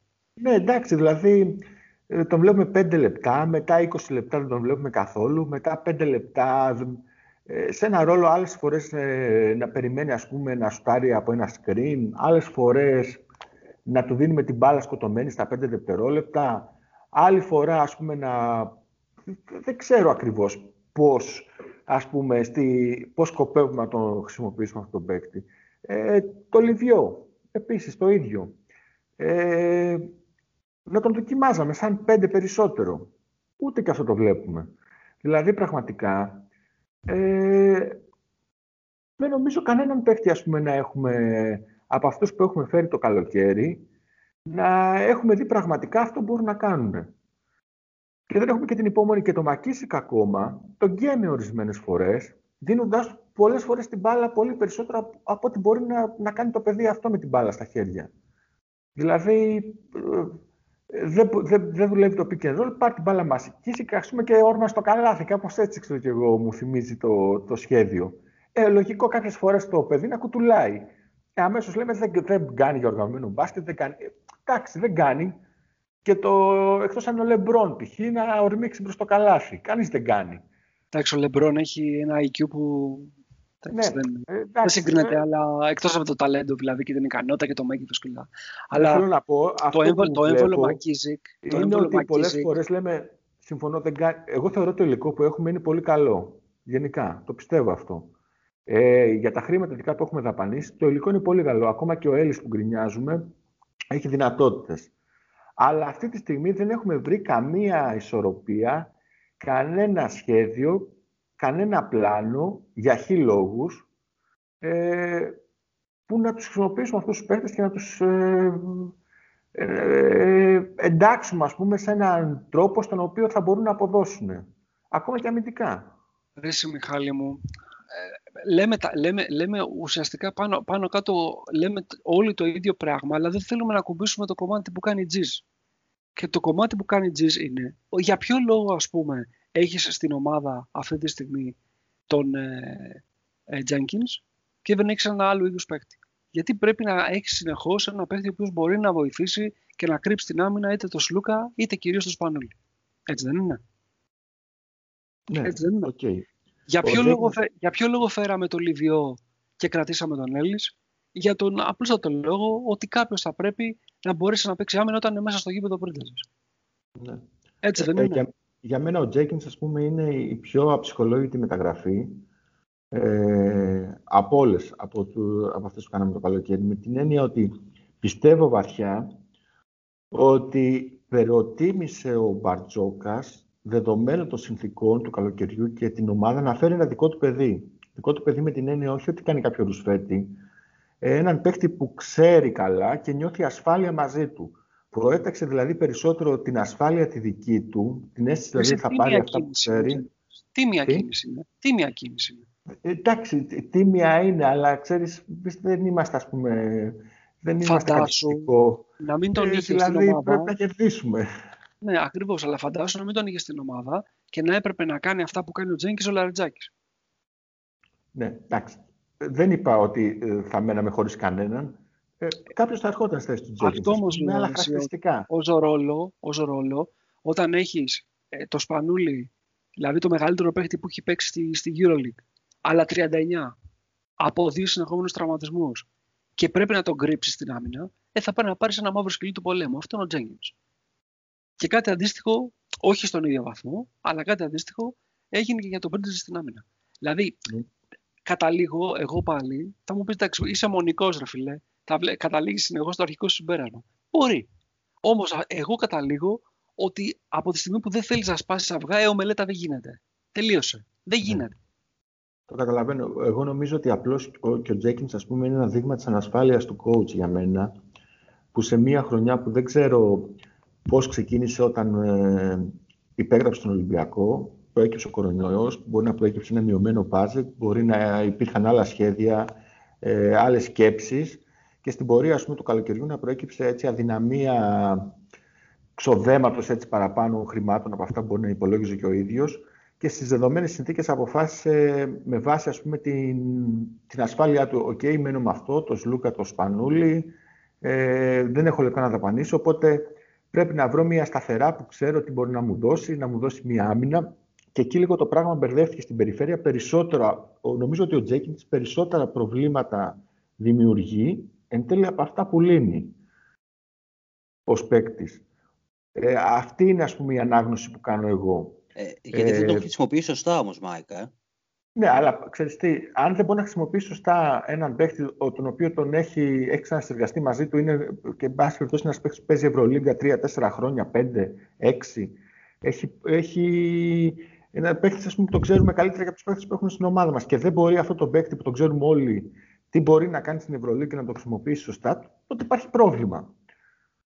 Δηλαδή δεν μπορεί να χρησιμοποιήσει σωστά το Τζέκιν, δεν μπορεί να χρησιμοποιήσει σωστά το Χάρισον, ε, δεν μπορεί να βρει άκρη με το Σπανούλι, δεν μπορεί να χρησιμοποιήσει σωστά το Χασάν που τον έφερε, δεν μπορεί να χρησιμοποιήσει τον ένα. Εφτά, πολλά μαζεύονται. Πολλά μαζεύονται που λέμε δεν μπορεί να αξιοποιήσει. Και καταλήγουμε βέβαια, εντάξει, υπάρχει ανάγνωση ότι καταλήγουμε ότι μπερδεύει τα πράγματα, ας πούμε, ο Σπανούλης και ο Πρίντεζη. Μπορεί, πραγματικά. Να κάνω μια μπορεί, ερώτηση. Δεν ξέρω να κάνω μια ερώτηση. Γενικά, ναι. έτσι, λίγο άσχετη, δεν είναι άσχετη, απλά ίσως ακουστεί έτσι στην αρχή. Στη δεύτερη περίοδο με τη Αλγύρη, που παίξαμε γενικά καλή άμυνα και τους πιέσαμε γενικά και είδαμε και κλεψίματα και τα λοιπά. Είδαμε ξαφνικά μια ομάδα σαν λυσασμένα σκυλιά του πολέμου να τρέχουν από εδώ από εκεί, να σηκώνουν χέρια κτλ. Τι, τι συνέβη εκεί και είδαμε γενικά, ή τουλάχιστον εγώ είδα εκεί μια ε, πολύ πολύ καλή άμυνα με αυτοπεποίθηση, επιθετική; Ε, που να απορριθμίζει την καλορυθμισμένη μηχανή της, της Αλγύρης και τελικά να μειώνει και στο σκορ κτλ. Και, και αυτό το πράγμα δεν το ξαναείδαμε. Ή, δεν το, ή το έχουμε δει πολύ σποραδικά ή σχεδόν καθόλου όλη την υπόλοιπη χρονιά. Καταρχήν, ε, δεν ξέρω αν θυμά, θυμάστε τη δεύτερη περίοδο. Ήταν εκεί που ήμασταν πίσω αρκετούς πόντους και μειώσαμε. Ή, ναι, ή λέω κάτι, ή, ή θυμάμαι λάθος. Μειώσαμε, περάσαμε μπροστά και στο τέλος πήγαιναμε να καλά. Ναι. καλά. Χάσαμε για ένα πόντο, ναι. Νομίζω, αν θυμάμαι καλά, είναι η περίοδος που είναι μαζί μέσα ο Πρίντεζης με το Λιβιό. Αν θυμάμαι καλά. Ε, το οποίο δεν ξέρω, ίσως βοήθησε ότι είχαμε λίγο περισσότερο μέγεθος από ό,τι συνήθως έχουμε ζωγραφιστό. Ε, θυμάμαι τον Πρίτες εγώ να τρέχει, να βγαίνει στην περιφέρεια. Δηλαδή, μου έχει μείνει μια σκηνή από αυτή την περίοδο, γιατί δεν, δεν το έχω ξαναδεί το match. Ε, δεν άντεξα να το ξαναδώ. Ε, θυμάμαι τον Πρίτες να τρέχει, να βγαίνει στο τρίποντο ε, με σηκωμένα χέρια. Ε, και να βλέπω γενικά όλη την ομάδα, όλη, και όλη την πεντάδα να έχει ακριβώς σε κάθε κίνηση τα να έχει σηκωμένα χέρια, να κόβουμε γραμμές περαπάσα, να κάνουμε κλεψίματα. Εκεί ήταν νομίζω και περίοδος που κάνει και πολλά λάθη τη Αλγύρη. Κοίταξε, θα πρέπει να πάμε στο report του πάνω που το ανέβασε σήμερα για να δούμε τι έχει γράψει δεύτερη Δεν το έχω διαβάσει κιόλας. Γιατί δεν το θυμάμαι απ' έξω. Μπορούμε να το κάνουμε μετά το, την κουβέντα μας. Ε, πάντως, ό,τι και να έγινε, ε, τελικά καταλή... είναι ένα παιχνίδι που καταλήγει στους 7 πόντους διαφορά. Ε, και αυτό είναι και λίγο η, εικονική πραγματικότητα, παιδιά. Η 7 πόντους ναι. διαφορά. Να είναι. Γιατί ε, κάνει ε, είναι στην 5 ε, λεπτά ή 6 λεπτά πριν το τέλος της τετάρτης περίοδου. Ε, ο Σλούκας γενικά δεν είναι πολύ καλός δημιουργικά. Κάνει πέμπτο λάθος, παίρνει ένα, ένα pick and roll ε, από τις 45 αριστερά με το Λιβιό, κατεβαίνει ε, και πηγαίνει να, να, να, δώσει μια σκαστή πάσα ανάμεσα σε τρεις παίκτες του την κλέβουν. Ε, βγάζουν εφημδιασμό ε, και νομίζω σκοράρουν, αν θυμάμαι καλά. Στην επόμενη φάση δίνει μια assist και μετά τον βγάζει για να τον ξεκουράσει. Εκεί πέρα η διαφορά είμαστε είτε ισόπαλοι είτε χάνουμε δύο πόντους σε εκείνο το, το κομμάτι του παιχνιδιού που βγαίνει ο Σλουκάς. Μπαίνει μέσα ο, ο Kill Bill και βάζει τα δύο hero balls στα Kill Billίστικα που μόνο αυτός μπορεί να βάζει ας πούμε υπό οποιοδήποτε συνθήκες 140 χρονών να είναι. Ε, τα βάζει, γυρνάμε το match Επιστρέφει ο Σλούκας ε, στο 1-0-9 και γίνονται τα απίστευτα. Όχι δεν φταίει ο Σλούκας. Ο Σλούκας φταίει για ουσιαστικά ότι δεν μπορούσε να, να, να βοηθήσει την ομάδα στη διάρκεια του παιχνιδιού όπως θα έπρεπε, αλλά και το ότι κάνει ας πούμε, τα, τα δύο απανοτά λάθη, τα δύο λάθη που έκανε μάλλον στην τέταρτη περίοδο. Αλλά δεν φταίει ο Σλούκας αμυντικά. Φταίει ότι όλη η ομάδα κάνει ό,τι δεν πρέπει να κάνει και τρώμε τρεις ευνηδιασμούς, δύο ευνηδιασμούς. Ο ένας, ας πούμε, του κλέβει ο Βόλκατ. Εντάξει, okay, είναι guard, να πάει μέχρι το τέλος, ε, αφού έκλειψε. Αλλά τρώμε δύο ευνηδιασμού που τους τελειώνει ο Λοβέρνερ, παιδιά. Ο Λοβέρνερ τους τελειώνει. Ναι. Λοιπόν, ε, και όντως το σχήμα είναι αυτό που είπε ο, ο Φιόρδ στην δεύτερη περίοδο, δηλαδή με Λιβιό και Λιβιό και Ο Νίκος το είπε. Ε, Μακίσικ θυμάμαι. Μακίσικ, ναι. Πρέπει να είναι Πρίντεζης, ε, Λιβιό, Μακίσικ, δεν θυμάμαι τα γκαρντ. Σπανούλης, ε, ο Σπανούλης. βγήκε στο τέταρτο λεπτό, Σπανούλης κυρίως. Ναι. Και Μακίσικ και... έγινε μετά. Ναι, και μετά δεν θυμάμαι ήταν ο Τζένκινς μέσα. Ο Τζέγκινς όχι καθόλου. Όχι. Άρα Μακίσικ και Βεζέγκο. Ναι, ναι. Οπότε ίσως το μέγεθος να πω έτσι. Δεν ξέρω. Θα πρέπει να, το, να την ξαναδούμε την περίοδο. Τέλος πάντων, λοιπόν, μιλά, ήταν μιλάμε δύο ώρες. και θέληση. Ναι, ναι, πραγματικά. Μιλάμε, μιλάμε, είπαμε θα μιλήσουμε λίγο γιατί είμαστε τρεις. Τελικά είμαστε δύο ώρες και μιλάμε άλλο, άλλο τόσο. Εγώ δεν έχω πρόβλημα. Αλλά τέλος πάντων θα πρέπει κάποια στιγμή να το μαζέψουμε. Για να μαζέψουμε την κουβέντα, λοιπόν. Ε, εγώ, το, το, δικό μου το, το ζήτημα δεν είναι το τι θα γίνει στη φετινή χρονιά από αποτελεσμάτων. Όπως τώρα θα κινηθείς, αθλητισμός είναι αν κάποια πράγματα δεν σου βγουν, δεν θα σου βγουν, θα ζήσει με τις συνέπειες. Η ζωή συνεχίζεται. Εμένα αυτό που με νοιάζει είναι από αυτή τη φετινή προσπάθεια τι τελικά μπορεί να μείνει, ε, που μπορεί να χρησιμοποιηθεί και να μην έχει ε, απαξιωθεί ε, για την επόμενη. Αυτό με νοιάζει. Όπως και για κάθε χρονιά. Γιατί τίποτα δεν είναι ε, διασφαλισμένο στο ευρωπαϊκό μπάσκετ. Όπως λέει πολύ καλά ο Μιχάλης σε κάποιες άλλες κουβέντες που έχουμε κάνει, 18 ε, ξεκινάνε, ένας παίρνει τον τίτλο, όλοι οι υπόλοιποι αποτυχημένοι είναι. Έτσι. Λοιπόν, ακόμα και αυτοί που πάνε στο Final Four, γυρνάνε πίσω αποτυχημένοι οι 3-4.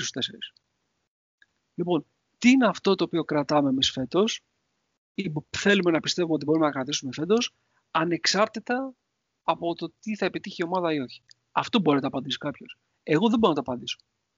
Ειλικρινά. Εμένα αυτό που πολύ με ενοχλεί. Και όχι το αποτέλεσμα. Εκτός από το Βεζέγκοφ, τίποτα. sorry, Μιχάλη. Εκτός από το Βεζέγκοφ, ε, από τη μεγάλη πρόοδο του Σάσα, ε, δεν έχουμε κάτι άλλο. Δηλαδή δεν θα περίμενες λίγο χρόνο για τον Νικολαίδη, ξέρω εγώ, ας πούμε. Εγώ ε, το, το, το, είπα και στην αρχή, δεν ξέρω αν ακούστηκε. Να πάρει πολλές προσπάθειες ε, στο κλείσιμο αγώνων δεν περίμενες κάτι τέτοιο, ρε παιδί Δηλαδή δεν περίμενες να δημιουργηθούν νέες σταθερές. Εννοείται. Ε, εννοείται και αυτό είναι ο μεγάλος μου προβληματισμός, δηλαδή και η απεσιοδοξία μου. Είναι εκεί εδράζεται, όχι στο αν θα μπούμε οχτάδα ή όχι. Είναι ότι ακριβώς δεν βλέπω κάτι καινούριο, να υπάρχει κάποια ζήμωση στην ομάδα, πειράματα, δοκιμές. Ε, και εν τέλει έχουμε φτάσει ακριβώς στο τέλη Γενάρη και να λέμε ότι okay, κάναμε πόσες 6-7 μεταγραφές ε, και δεν μας έχει καμία. Κάτσε, δεν μπορεί να είναι και οι 6-7. Με την απλοϊκή λογική δεν μπορεί να είναι και οι 6-7 μεταγραφές αποτυχημένες. Ε, κάτι δεν κάνουμε και εμείς σωστά. Κάτι, ναι. δεν, κάτι δεν κάνει η ομάδα σωστά. Και δεν μας έχει βγει ούτε ένας, ούτε το Χάρισον έχουμε αξιοποιήσει, ούτε το Μακίσικ, ούτε το Τζένκιν, ε, ούτε το Μάρτιν, ούτε τον Έλις. Ε, κανέναν. Ε, εγώ αυτό θα περίμενα. Τουλάχιστον από εδώ και πέρα, ε, ασχέτως αποτελεσμάτων, ασχέτως τι θα κάνουμε μεθαύριο στο Μιλάνο ή παρακάτω τέτοιο, το πώς ακριβώς θα προσπαθήσουμε να παίξουμε ένα λογικό μπάσκετ, να προσπαθήσουμε να αναδείξουμε τα χαρακτηριστικά των ε, παικτών μας.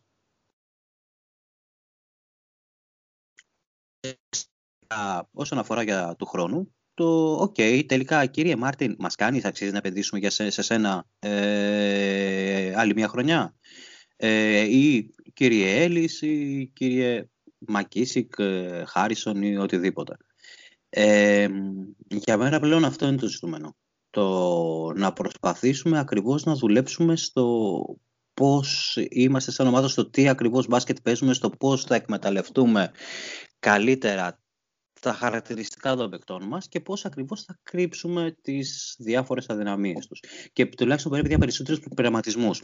Μια, ε, ένα λεπτάκι μόνο, λέγαμε, έλεγε το Σλούκα, ε, Νικό, ο Σλούκας ξεκίνησε πολύ καλά το μάτς με τις Αλγύριες. Ε, προφανώς είναι νομίζω πως εμφανές ότι ο Σλούκας ε, τα έχει φτύσει στο τέλος. Και τα έχει φτύσει όχι γιατί έπαιξε κάτι τίποτα τρελά λεπτά, ε, τα έχει φτύσει απλά γιατί έπαιξε συνεχόμενα πολλά λεπτά. Ρε, εσύ, με παρεξηγείτε. Ε, ε, είμαι ο τελευταίος να απαξιώσει τον Σλούκα. Μην τρελάθουμε τελείως. Είναι ο καλύτερος μας παίκτης. Όχι, όχι, δεν ήταν και κακός προχθές. Ήταν πολύ καλό στην αρχή. Στην τέταρτη περίοδο. Στην τέταρτη περίοδο ήταν καταστροφή. Ναι. ναι. που χρειάζεσαι τον ε, ηγέτη σου και αυτός έχει πάρει το αχτιλίδι. Άσχετα τώρα το πιστεύουμε αυτό ή όχι. Τέλος πάντων, επικοινωνιακά αυτός έχει πάρει το δαχτυλίδι. Ε, και περιμένεις από, από αυτό το παίχτη να τραβήξει την ομάδα προς τα πάνω. Ε, βγαίνει έξω γιατί έχει κάνει πέντε λάθη. Μπαίνει μέσα ο παππούς, κάνει τα hero balls, βρισκόμαστε με 7 πόντους, ξαναμπαίνει ένα λεπτό πριν το τέλος και το χάνει. Και δεν είναι μόνο ότι του κλέβει την μπάλα Walkup.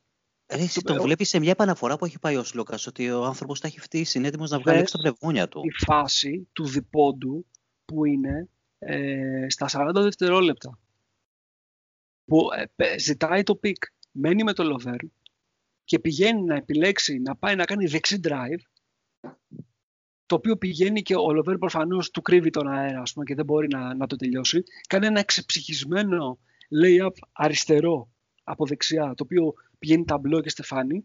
Ανανεώνει με επίθεση, πηγαίνει μπάλα στο Σπανούλη και κάνει ένα hero και το χάνει. Δηλαδή θέλω να πω ότι δέχομαι την κούραση, αλλά, ok. Okay. Δηλαδή, τουλάχιστον... Η, η κούραση εσύ δουλεύει και προπονητικά. Ε, μπορεί. Δηλαδή, μπορεί. Είναι μπορεί. και προπονητικό κομμάτι η κούραση. Μπορεί.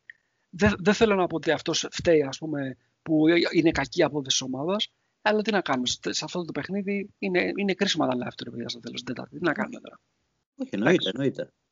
Και Απλά... τελειώνει το παιχνίδι και βγαίνουν ας πούμε, και σου λένε έφταιγε ο Μαρκίζικ που έχασε πέντε λεπτά πριν να λέει. Ε, ξέρω. Ε, αυτά είναι σαν χλαμάρος τώρα, εντάξει. Ναι. Okay. Τέλος πάντων. Τώρα κοίτα, να πιάσουμε να λέμε τώρα γιατί είχα όλο το layup και ο άλλος το παράλληλο. Δεν έχει νόημα. Δεν έχει νόημα. όλα μπαίνουν και όλα χάνουν. Κοίτα, η αλήθεια είναι ότι είναι αυτή η χρονιά η οποία νομίζω κοροϊδεύουμε το, το, το παιχνίδι με τον μπάσκετ που παίζουμε. Δηλαδή, νομίζω ότι προσπαθούμε να κοροϊδέψουμε τους εαυτούς μας, το παιχνίδι, το μπάσκετ. Ε, παίζουμε, νομίζω, το πιο αναχρονιστικό ε, μπάσκετ που παίζεται στη διοργάνωση εκτός της Κίμκης, ίσως που δεν παίζει τίποτα.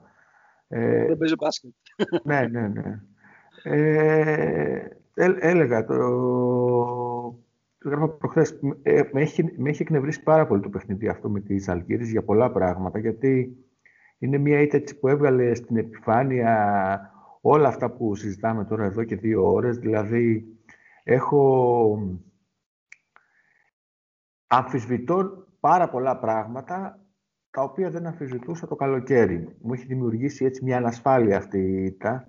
Ε, και σας έλεγα, νομίζω, γράφαμε και στο, στην παρέα μας, ότι ε, έχω δει 3.000 ώρες τον, Έχω αφιερώσει τη ζωή μου να βλέπω παιχνίδι του Ολυμπιακού 3.000 ώρες, άλλες 3.000 ώρες να τα σκέφτομαι και άλλες 3.000 ώρες να τα συζητάω. Δεν ξέρω, 10.000 ώρες τη ζωή μου για να βλέπω μπάσκετ του Ολυμπιακού και μετά από 10.000 ώρες έφτασε ένα λεπτό, ας πούμε, να με κάνει εντελώς εξωφρενών να χοροπηδάω. και εγώ δεν το περίμενα ποτέ.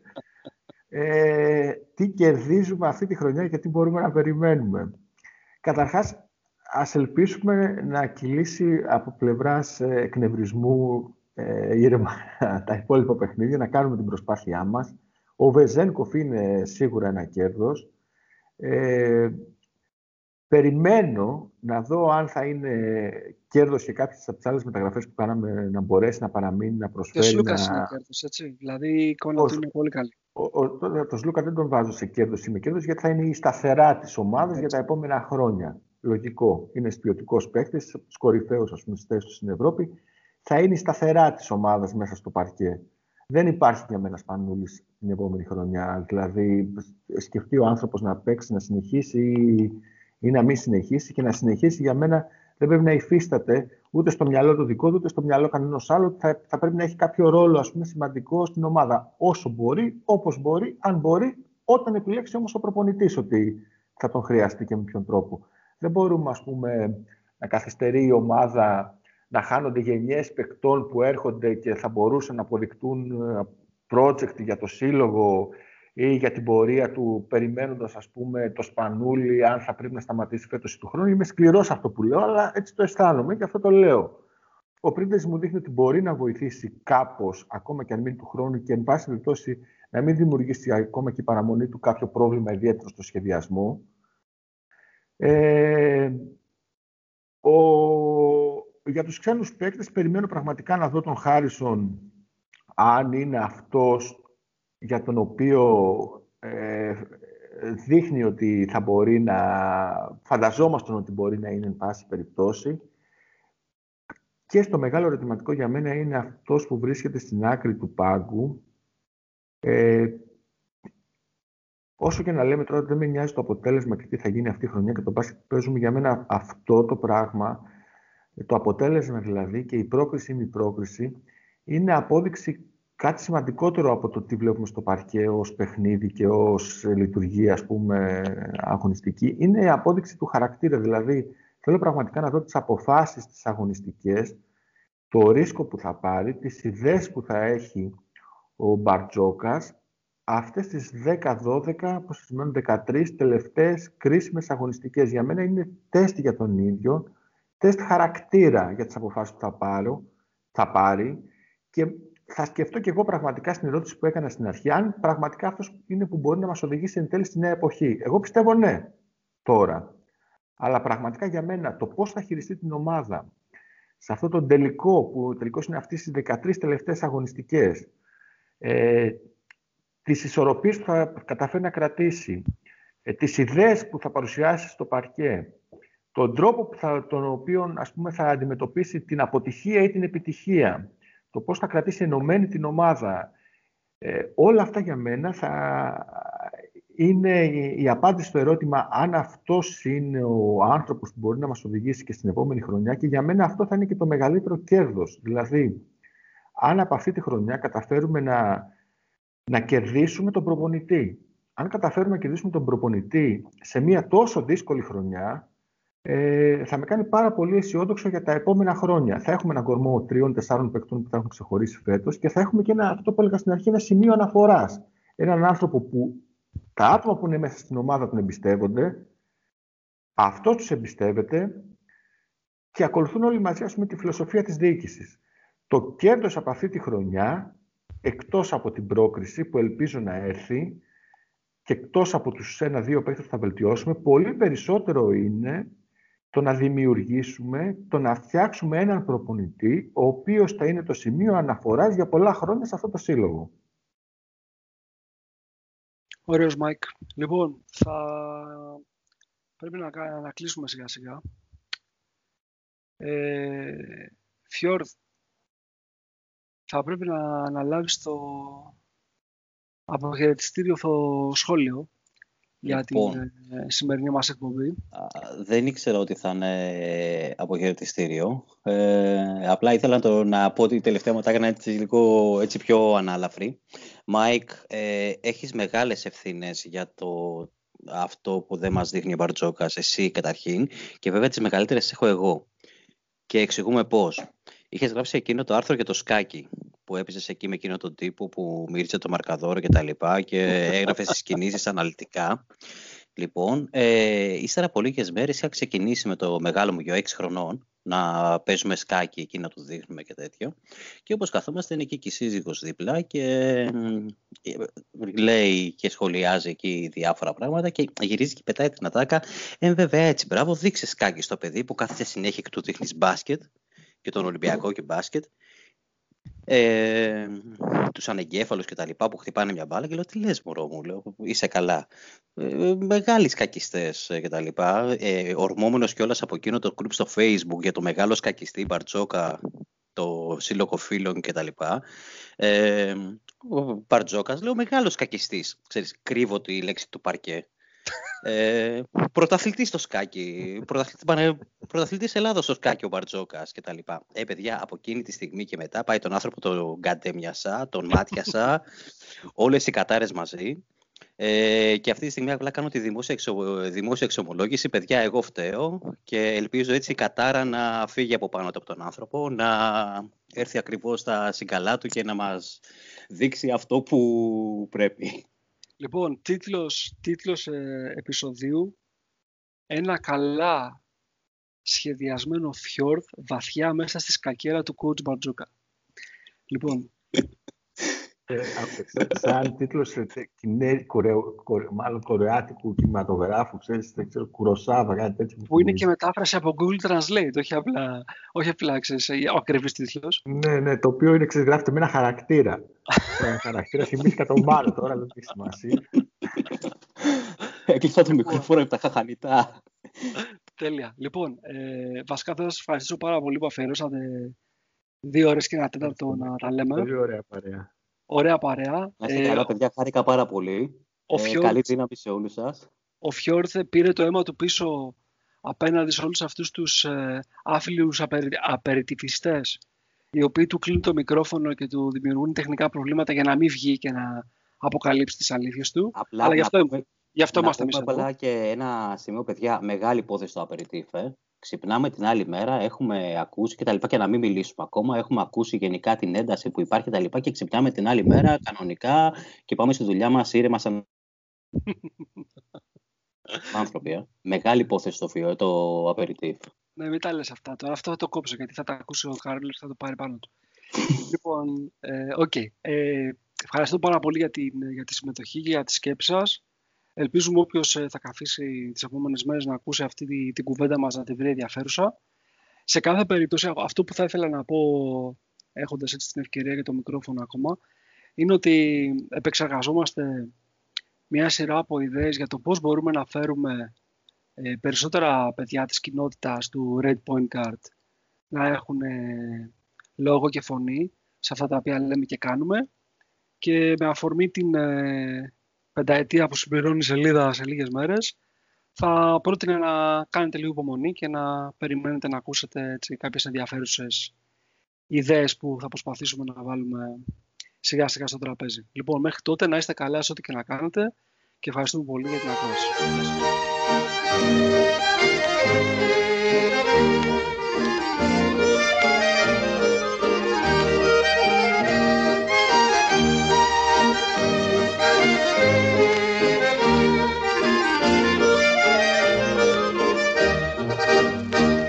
Hos hver fisker der nord, så langs med Nordhavet bor. Der fins det fart og kraft og stål i armen, og blant helter er han Norges første mann. Langs med Nordhavets kyst, der har han prøvet sin dyst. Men havets bølger lærte ham å synge seg livet fram. Men ofte klinger fiskens sangervoll. En far, en sønn var kanskje ikke med. Men mot er fiskerfolkets sterke skjold. Og snart vil havet kanskje kreve fler. Ja, hos hver fisker der nord, som langs med Nordhavet bor, der fins det fart og kraft og stål i armen, og blant telter er han Norges første mann. For langs med Nordhavets kyst, der har han prøvet sin dyst, men havets bølger lærte ham å synge seg livet fram. Når fiskeskøytene stevner ut på fiskerfeltene, smiler disse staute heltene, helst når lykken står dem bi. De harde stautene glemmes når det går mot sankthans, midnattssol på hav med lek og dans ut i det fru.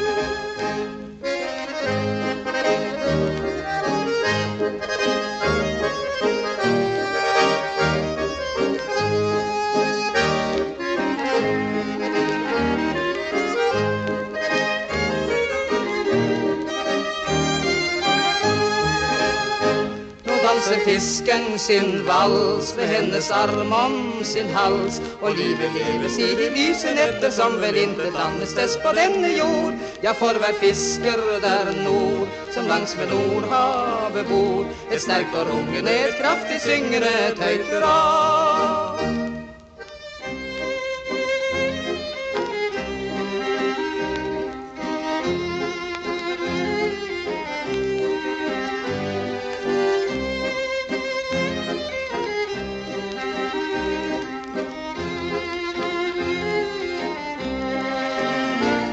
Danser fisken sin vals med hennes arm om sin hals. Og livet leves i de lyse netter som vel intet annet sted på denne jord. Ja, for hver fisker der nord, som langs med Nordhavet bor, er sterkt og rungende, et kraftig syngende, et høyt hurra.